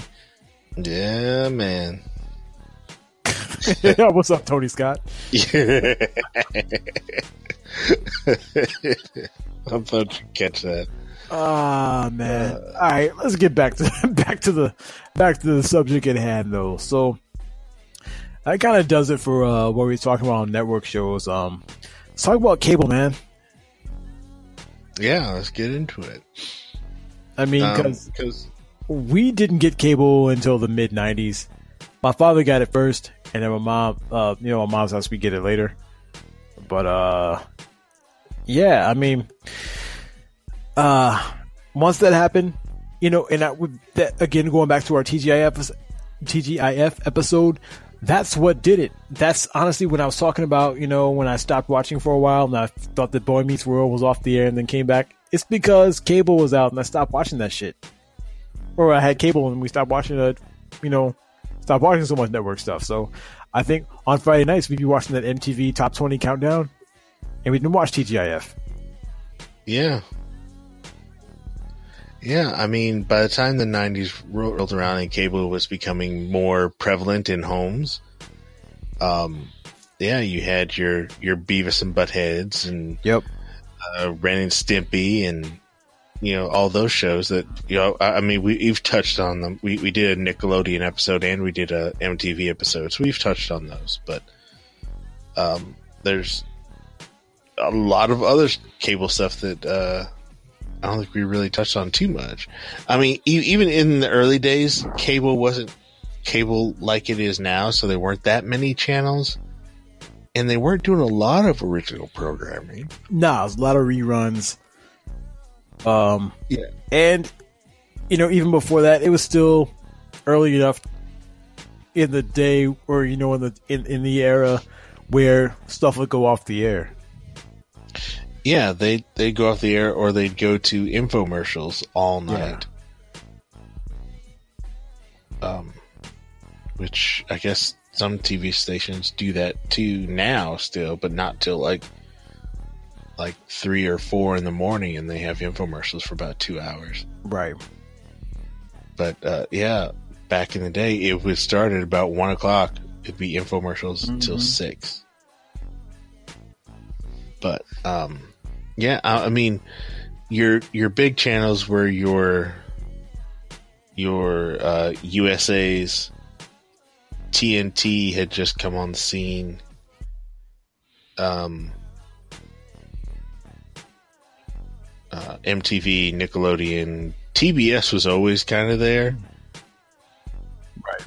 But it was, I, I mean, TBS, TNT, and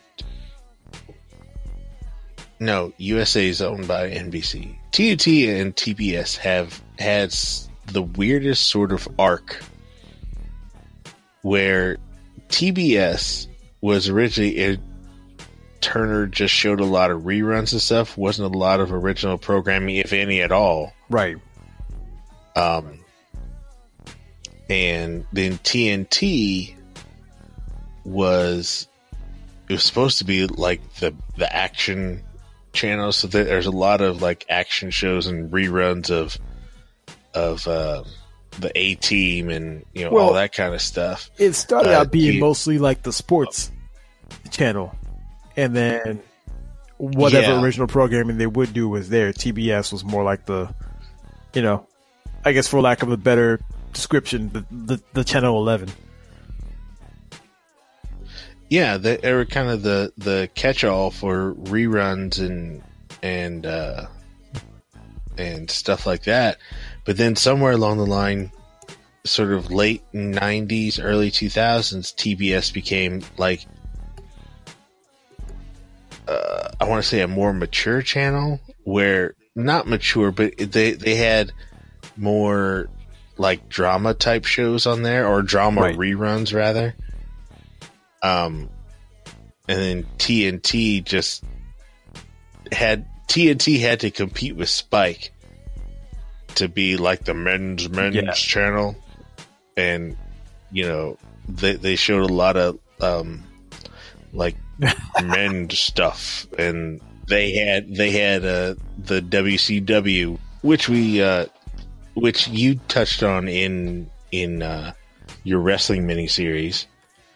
Um, Yeah, and that's that's a good point.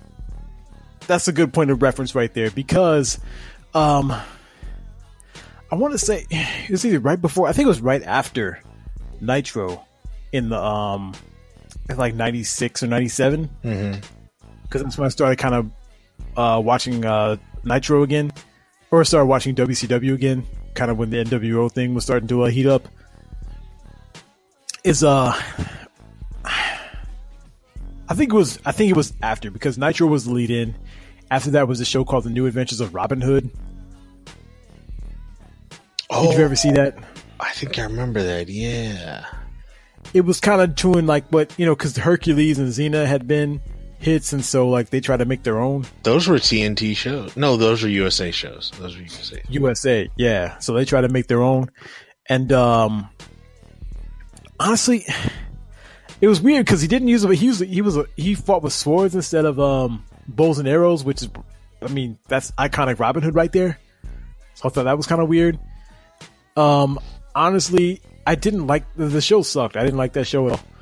But um, I kind of would tune in because this was, like I said, ninety six or ninety seven. So I'm fifteen or sixteen years old.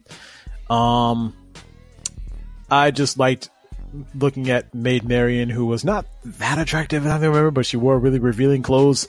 And so I'd be like, oh yeah, I'm watching this Robin Hood show, kind of pretending to like it and just watching her like boobs swing around everywhere.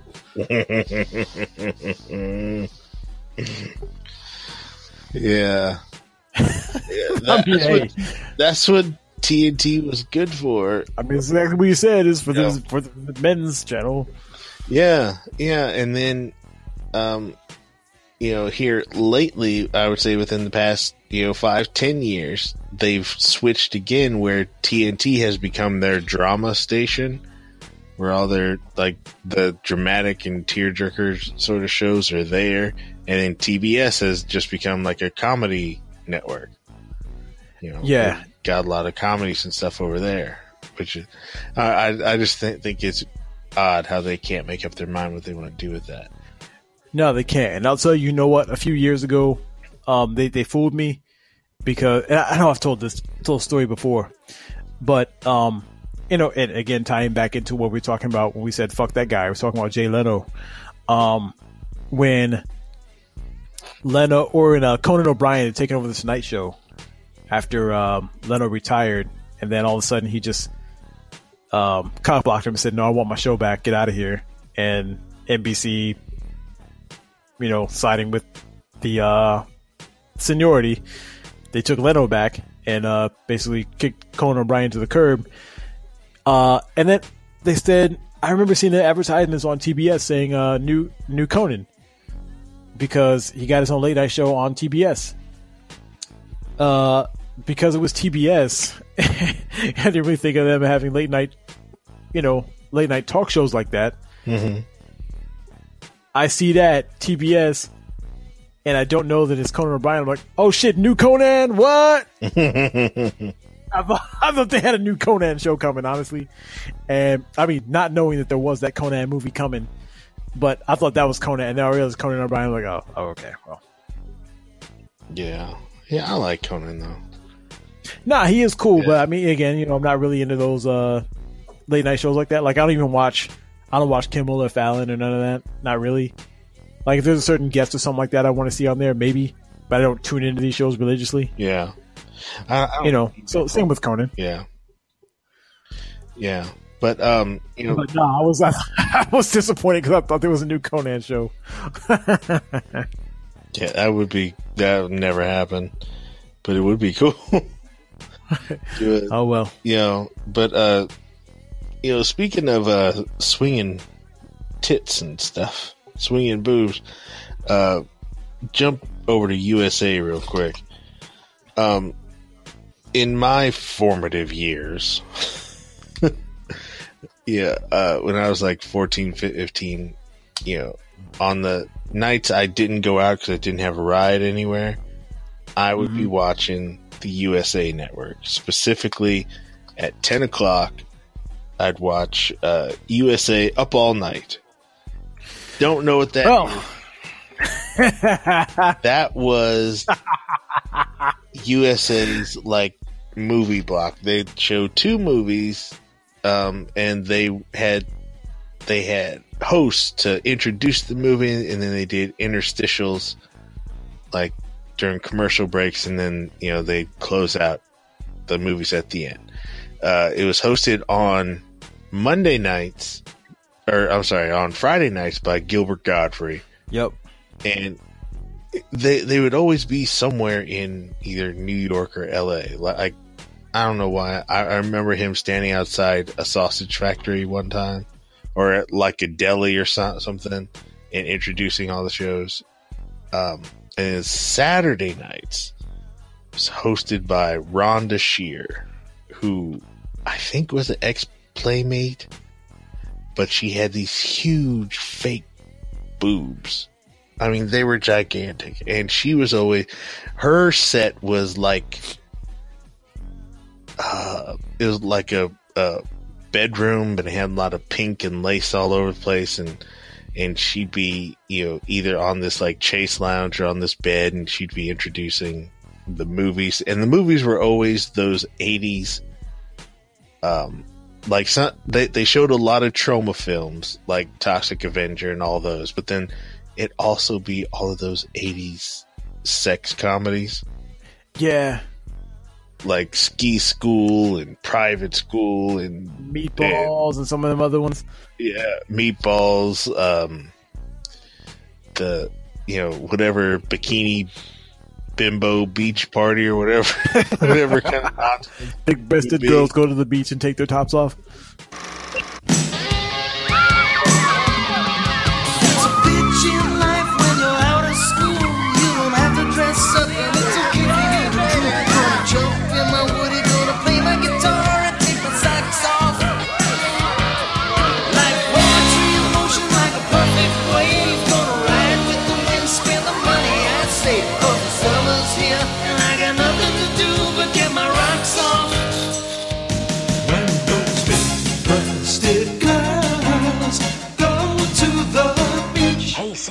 The right flick? We're supposed to be showing something called Return of the Killer Tomatoes. Yeah, but I like this one better. Oh yeah, me too. But we showed it three times last week. Okay. Yes.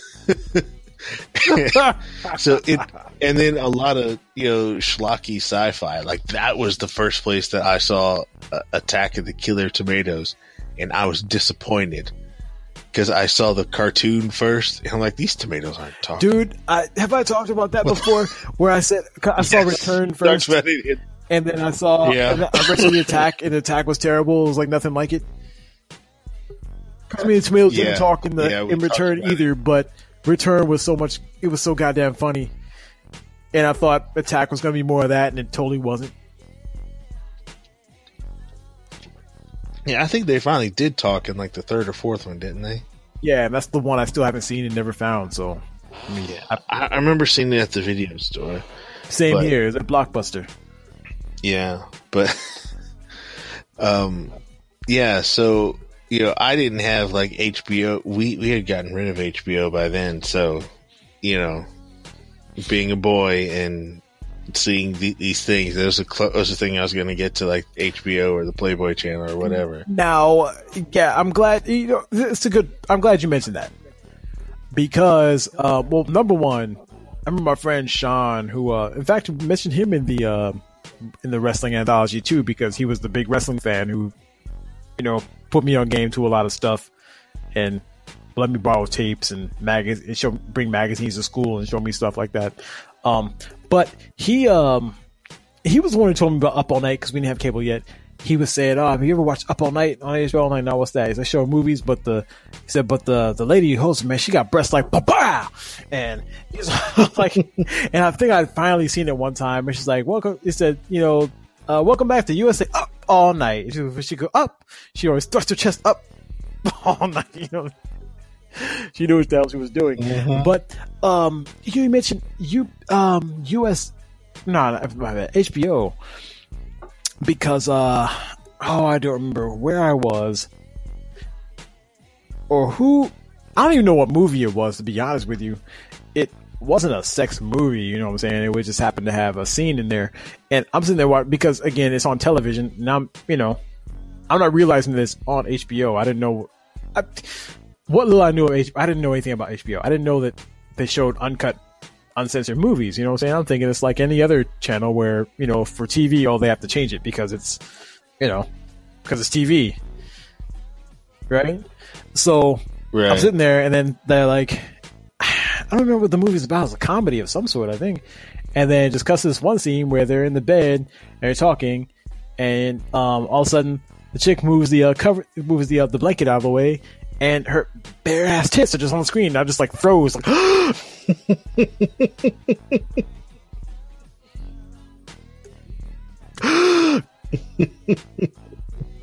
because I did not expect that. I, I didn't expect to see on TV. I feel like I just seen the world end right in front of my face. Like, what the hell? And then I realized, oh, HBO. They should this. You know, this is why it's called home box office because they show the movies in their um uncut format. You know, all the words, all the scenes.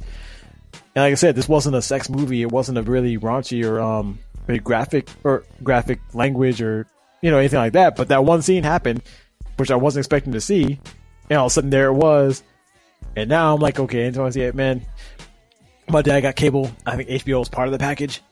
And so once he went to sleep, every time he went to sleep, I always have like that. I, I figured out that trick where you have like you you tune to HBO or whatever whatever channel, and then you put the other channel. Uh, you click to the next channel that you want to that, that you want to have, and so then you have that button, that last channel button. So if anybody happens to walk to the door, you just click that button real quick, and it'll be back on like Nickelodeon or something. Oh yeah, I know that trick well.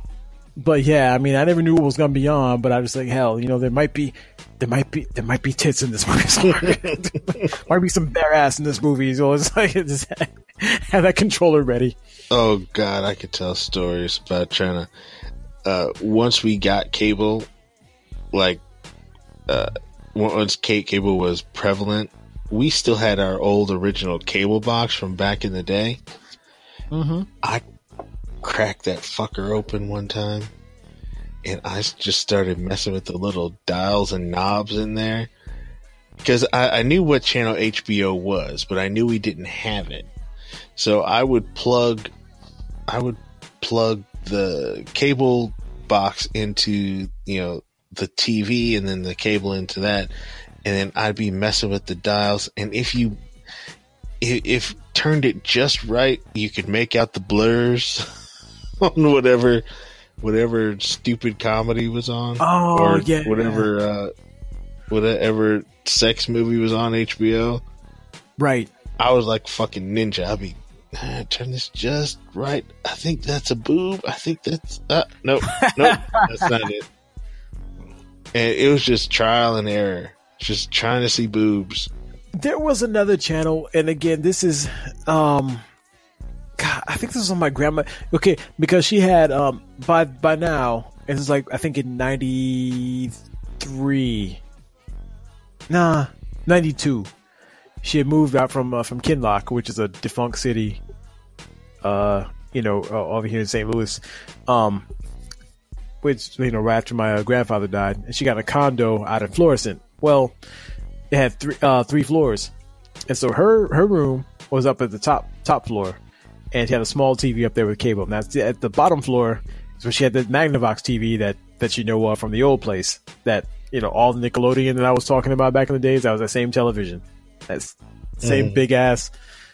You know, I don't know how big it was, but it's big ass TV. It's Magnavox television, and it um downstairs in the basement. You know, which kind of set up like another little den. And I remember, she, of course, you know, her being old, she go to, you know, if we stay over there at night, you know, you go, she go to bed pretty early, you know, and you stay downstairs and watch TV down there. Well, so she has one channel on there. I don't remember what channel that was. It wasn't Playboy channel. It was one of them, some other, some, some other channel. Uh, I just knew it was channel 18 and it'd be like scrambled all throughout the day, which you couldn't, you know, you couldn't make out anything. And then all of a sudden, one time I'm down there at night, I'm flipping channels, and all of a sudden, it's all of a sudden the sound is coming through. Like there's no like the the sound is like because it was silent before, it was just you know dead air. Now all of a sudden you can hear sound, and the scramble is not as scrambled. Like you can actually make out shit. And then almost like Mhm. completely, that- that- it's, and sometimes depending on when it was, it'd be almost completely clear with just a little bit of scramble. And so I figured that out too. You know, when you go, when she goes to bed at a certain time, this channel becomes almost visible. And you can make out like this Pablo Picasso image of of, of, of butt naked ass people just you know, and, and, and, and all the sound would be uncut, so you can hear everything. Well, you just had to use your imagination there. So, it, it was basically, yeah. That's what I was gonna say. You you can hear it fine, but then you know you're playing. uh you know, you young people who are laughing at Oh, us. Yeah, you know what? This is before you had the internet in your pocket. You couldn't just pull out your cell phone, type in tits, and get, get whatever you wanted. You know, this is way beyond, way before any of that. God, I just remember. You kids don't know how well you got it. story. All right. Yeah, I just it, this just clicked in my mind. I totally forgot about this. One time, I was at a friend of mine's house. I was spending the night at his place. Um, he lived like way out in the country. He had a satellite dish, and this was this was back in the day, kids, when satellite dishes. Were I remember like that. eight Yeah. feet across. they you you would have to have a big yard in order to have this giant Yes. fucking satellite dish in your yard. Because it, it's not like Yeah. the- these little ones they got now. Hammer This thing, th- this thing, it could pick up fucking Like, satellites. It's not the shit, yeah, that you, you know, you tack on the side of your garage or, the, you know, put it on your back balcony or some shit like that. This thing, like you said, you could actually probably communicate with the Hubble telescope or something. Yeah, it was huge, huge. And anyway, he he had it, and we we knew that his dad had the Playboy channel, but he had it locked with with a with a passcode, and you know my friend didn't know what it was. So one night we were when his parents went to bed. It was like three o'clock in the morning we went back downstairs to where the because he he had a big screen TV too. So we're down there, but this is you know the old school big screen, where it's like a giant box, the giant. Right. The huge uh, CRT, big tu- tube TV. Yeah, I mean it, it was probably a, a fifty-five or sixty inch TV, but the thing was huge and it took up a whole corner of the house. Right. Probably weighed three tons. Yeah. So we're trying to figure out this code, and my stupid ass, well, his too.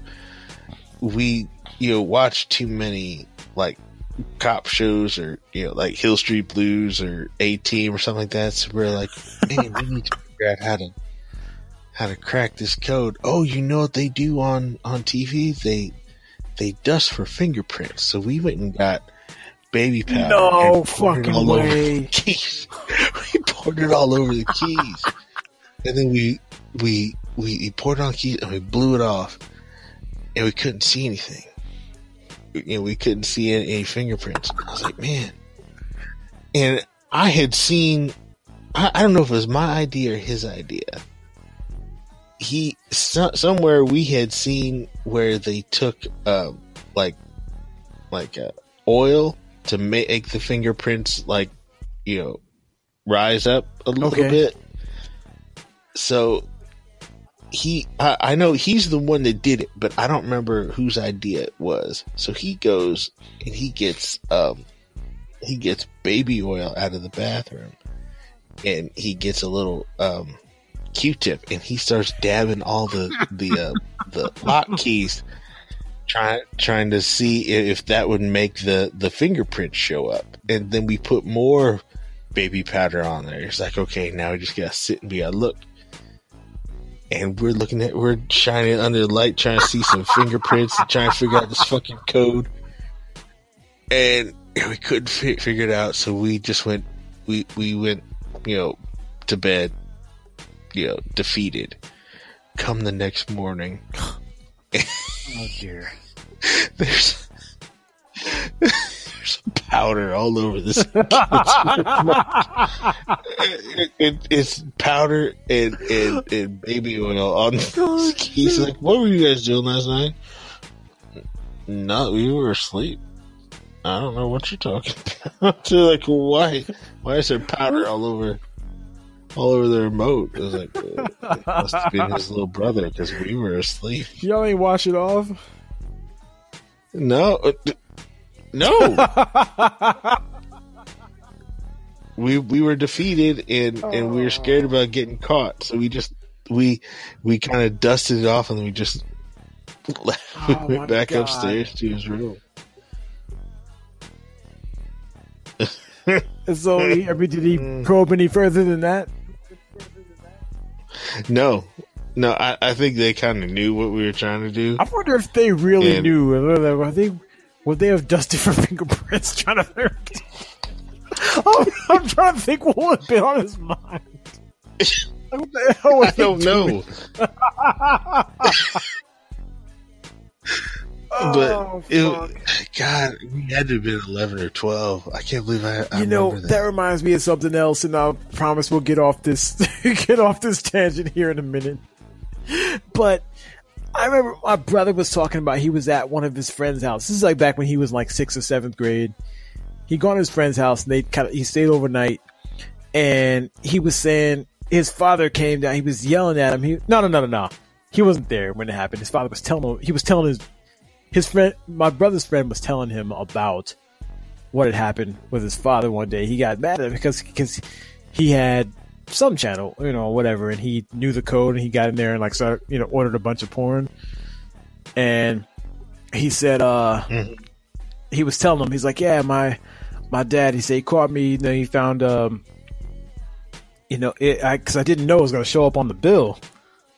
you know, but yeah, so Sean was Bill. He's like, "Hey," he's like, "So you know, order for like this, this, this, and this." So a movie's like, "Oh," he's like, "You know, I, I didn't know. Uh, uh, it was by accident. I didn't watch it." He's like, he, so he got more mad at me. He's like, "Why didn't you watch it?" like, stupid motherfucker, you waste my money. You better have gotten something out of it.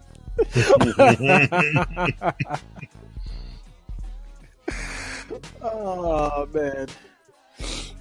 But yeah, there you go.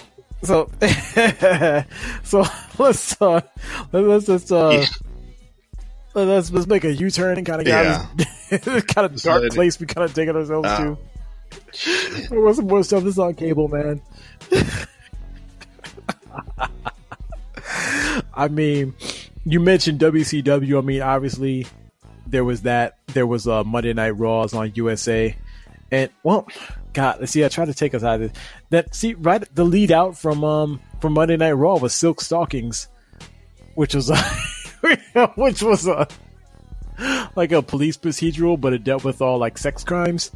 Oh yeah. That yeah, and like the intro, honestly, the the the opening credits was a lot steamier than anything you were actually going to see in the show. I remember one time I stayed up and actually watched the show, and like you you think you were going to see something and you don't. It's like okay, Uh, yeah, never mind. remember that show. Yeah, but they also used to do a, a, a Friday night movie on HBO, and the one that they played the most was this movie called The Paperboy. You ever see that? Mm-mm. Oh, it was fucked up. This paperboy named Johnny who um takes a liking to this new family that moved in. It's this uh, single mom and her her daughter, and uh, you know, she really likes him. You know, like likes the kid or everything like that. And he really, um, you know, kind of takes a shine to him, or whatever. But then he comes around like too much, and she's like, you know, you really ought to, you know, we don't got it like that. Can you not come by my house all the time? And by the way, me and my daughter's like six, and you're thirteen. You know, shouldn't you have friends your age? You know, can you kind of stop coming around so much? But then that just makes him want to come around more. And then you find out he's a fucking killer. And not so much of that. He he sees her as like this mother figure that he doesn't have. And so he um he would never hurt her. But she has a boy starts dating this guy and so he gets mad about that and he wants to kill the guy and then this lady this in the neighborhood she told she said that he had the mark of cain and he hears about that and so he goes and he uh he kills her in the most craftiest way I've ever seen. She's a um she's asthmatic and she has this this inhaler and so and she has a little dog and so he takes the dog he lures the dog away somehow he gets into her house. I don't even know how he got in her house.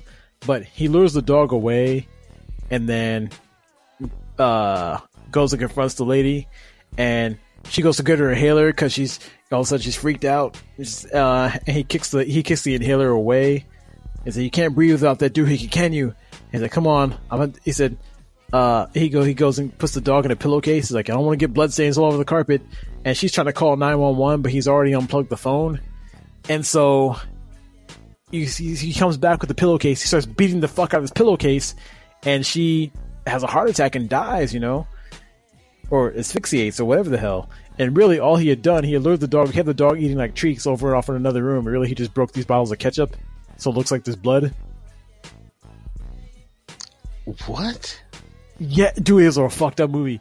And then he, uh, I think, he, like I say, he tries to kill the he tries to kill the lady's boyfriend, but then he is like he sets his workshop on fire, but then he escapes at the last moment, and that's when they realize it's him. And I don't remember how they finally catch him, and uh, either I don't remember if he dies at the end or if they finally get the police on him or whatever and link him to all these crimes over. But you find out that he actually killed his own parents. It was fucked up, man. It's called The Paperboy. I have to look this up just to see how fucking crazy it It came on USA all the time, bro. it was it was like you know how you know TBS and HBO were the Beastmaster channels. Like USA was the what was the Paperboy channel. Oh shit! Another thing I remember speaking to USA because okay, there was Monday Night Raw for uh, WWF, and then there was um uh, Tuesday Night Fights, which is the uh, boxing, Mm-hmm. and it'd be mostly. I mean, you know, all the big all the big boxing events would be pay per view or HBO. Um, these are like some of the, like you know some of the up and comers, but for some reason Larry Holmes would show up on there at least once a month and fight fight.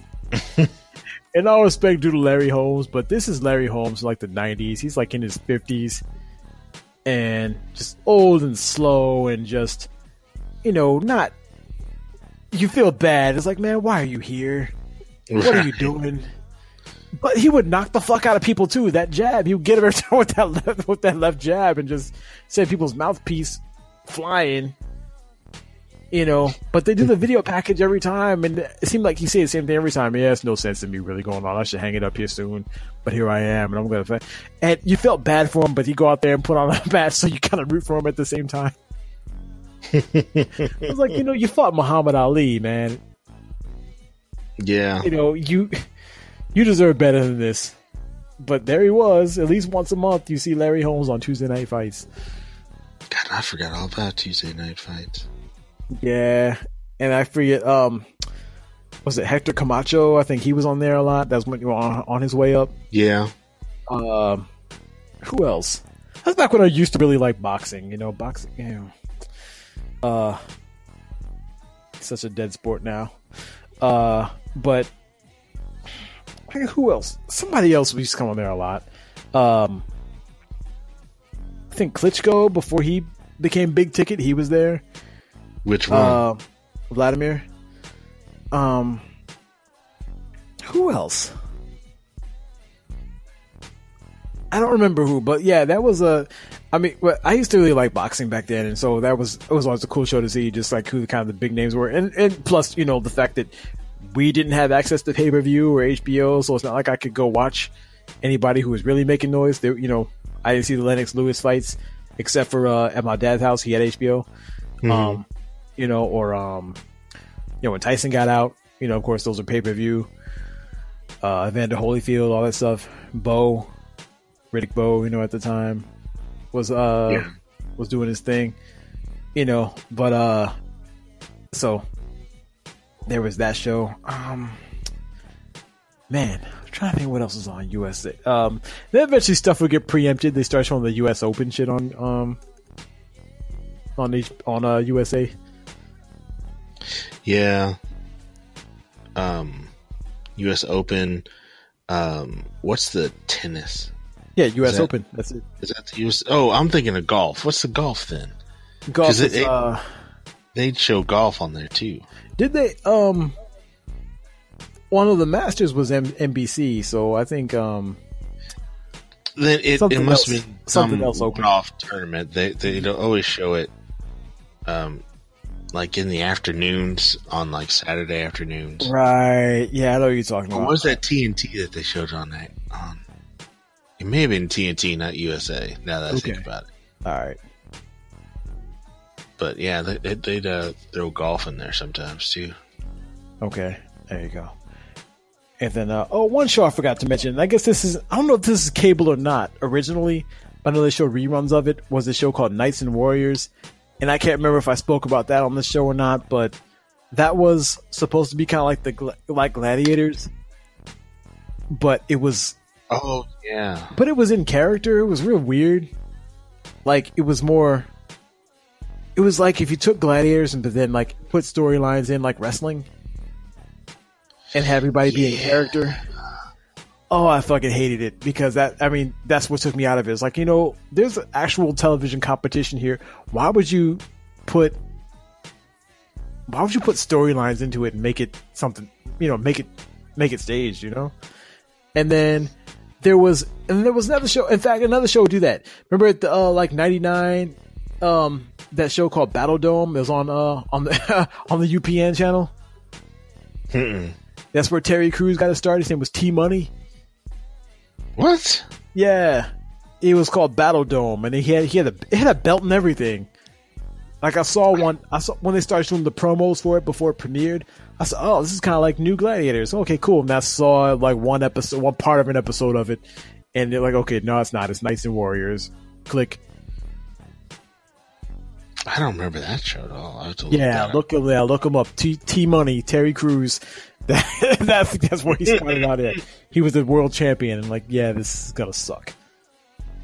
that sucks. Yeah, I hate it. That, oh, damn, you know what? Uh, nine. You know what? No, no, no. I think that's 2000s at that point, so I'm not to go there.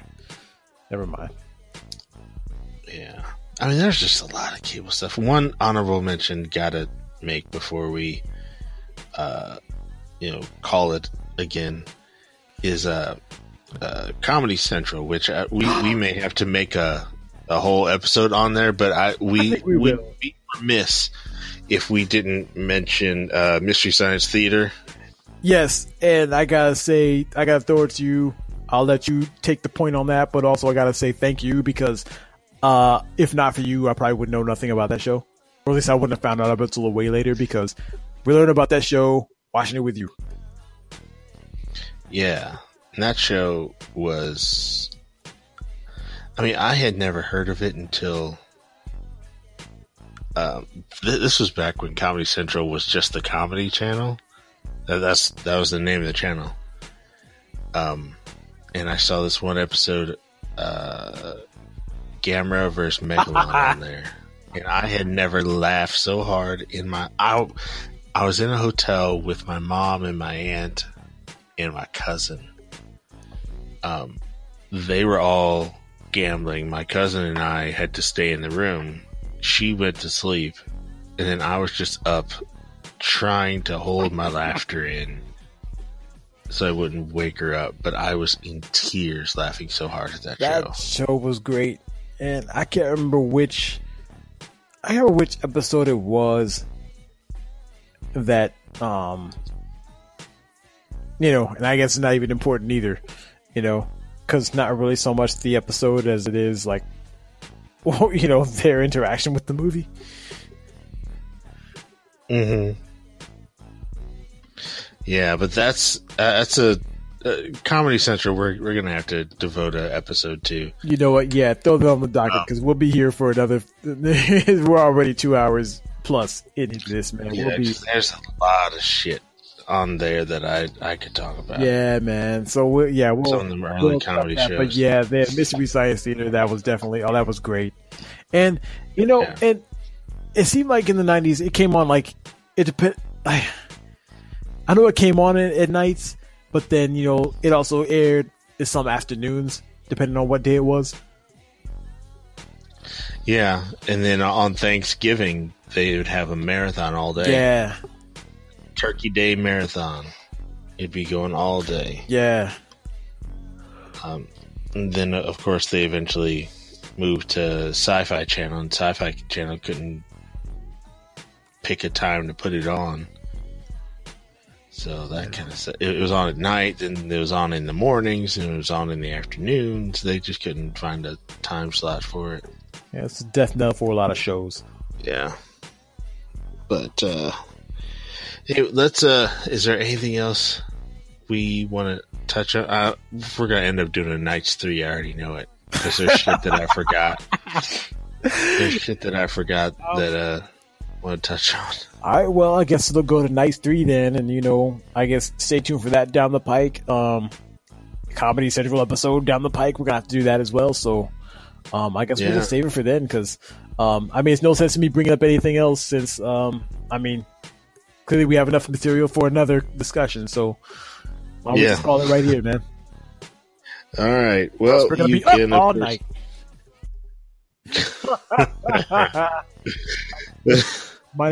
You can of course uh, find us at nojibajabafm.com at uh, instagram at deathcakes po- no at no jibba jabba fm I just fucked it up. Uh, on on twitter at deathcakes Yes, pod. yes.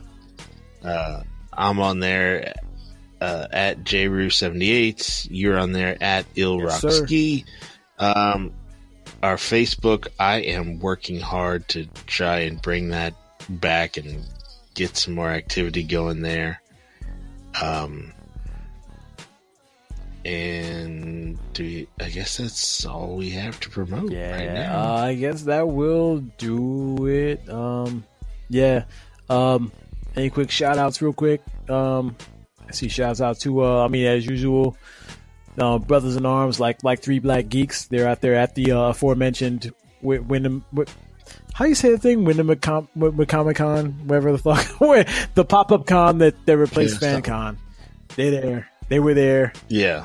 Shouts out to you guys.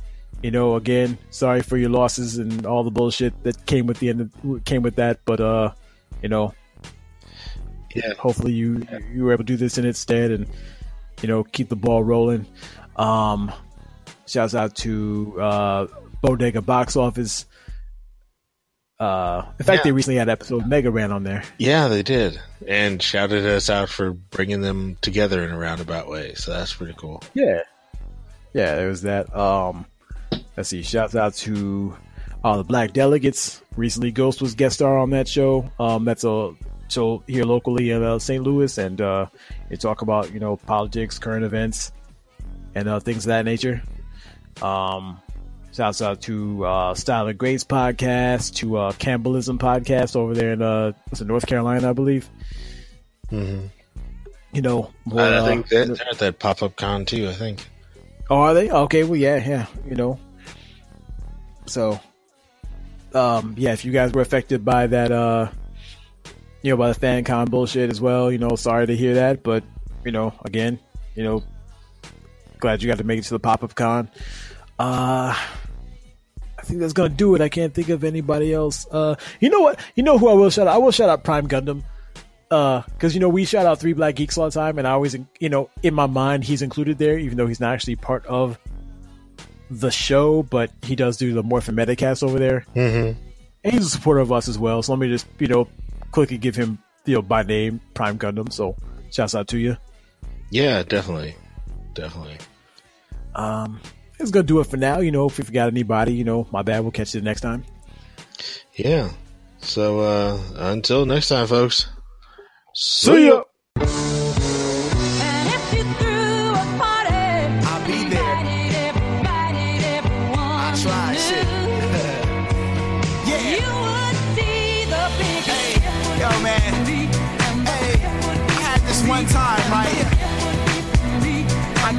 miscommunication. Okay, okay. It's one night, right? I was supposed to meet my, my, my homeboy at this party, man. Well, shit. Let me tell y'all about it. Look, see.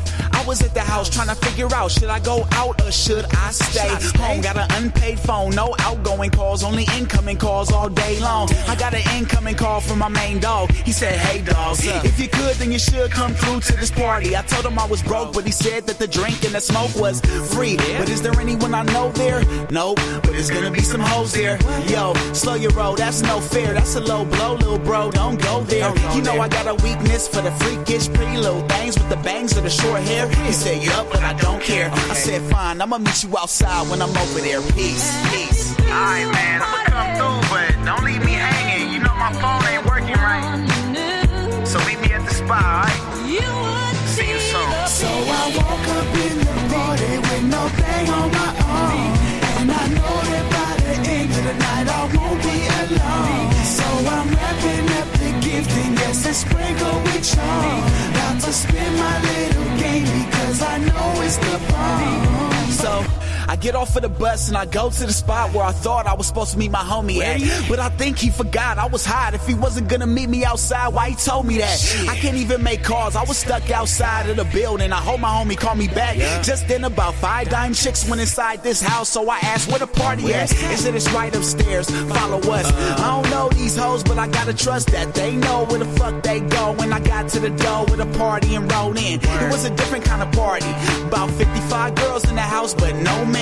That's when my homeboy called me. I said, I gotta call you back, man. I'm busy at the moment. Peace, peace. Yo, man, I gotta call you back, bro. I'm, I'm in this party, but it's. I, don't, I, I can't explain, explain later, man. I'm gonna call you back. So I woke up in the party with no thing on my arm. And I know that by the end of the night I won't be alone. So I'm wrapping up and yes, a sprinkle with charm. About to spin my little game because I know it's the bomb. Now let me explain what I meant when I said the party was different. You see, there was no booze, no dudes, only women. But the one thing I believe I should mention is these women were old, looking like they came from retirement homes with a big white cake and a sign that said "Happy 85th birthday, Winifred." What? Man, I thought I went crazy. This a birthday jam for some old ass ladies. I was gonna bounce, but as I was leaving, they was cutting up cake in some big ass pieces. The five dime chicks, they were someone's nieces. One of them approached me and told me eat this. Handed me some cake and she said, What's good? I spit my game and we both came back to my hood. Good night, good night. Yo, bruh, you won't believe what happened to me last night, bruh. It's a long story, but all you need to know is I got some booze. So I woke up in the party with no thing on my arm.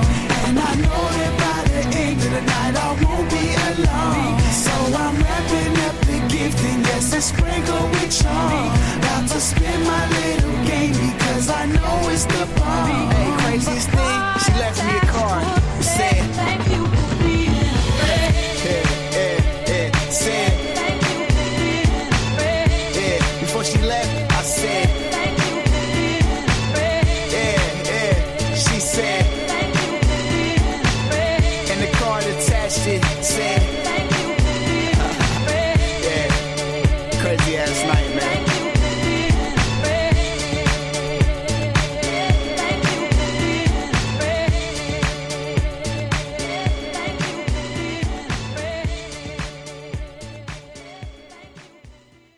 But listen up now. This is serious. When you're tempted to do something wrong, even if the reasons are good, think twice.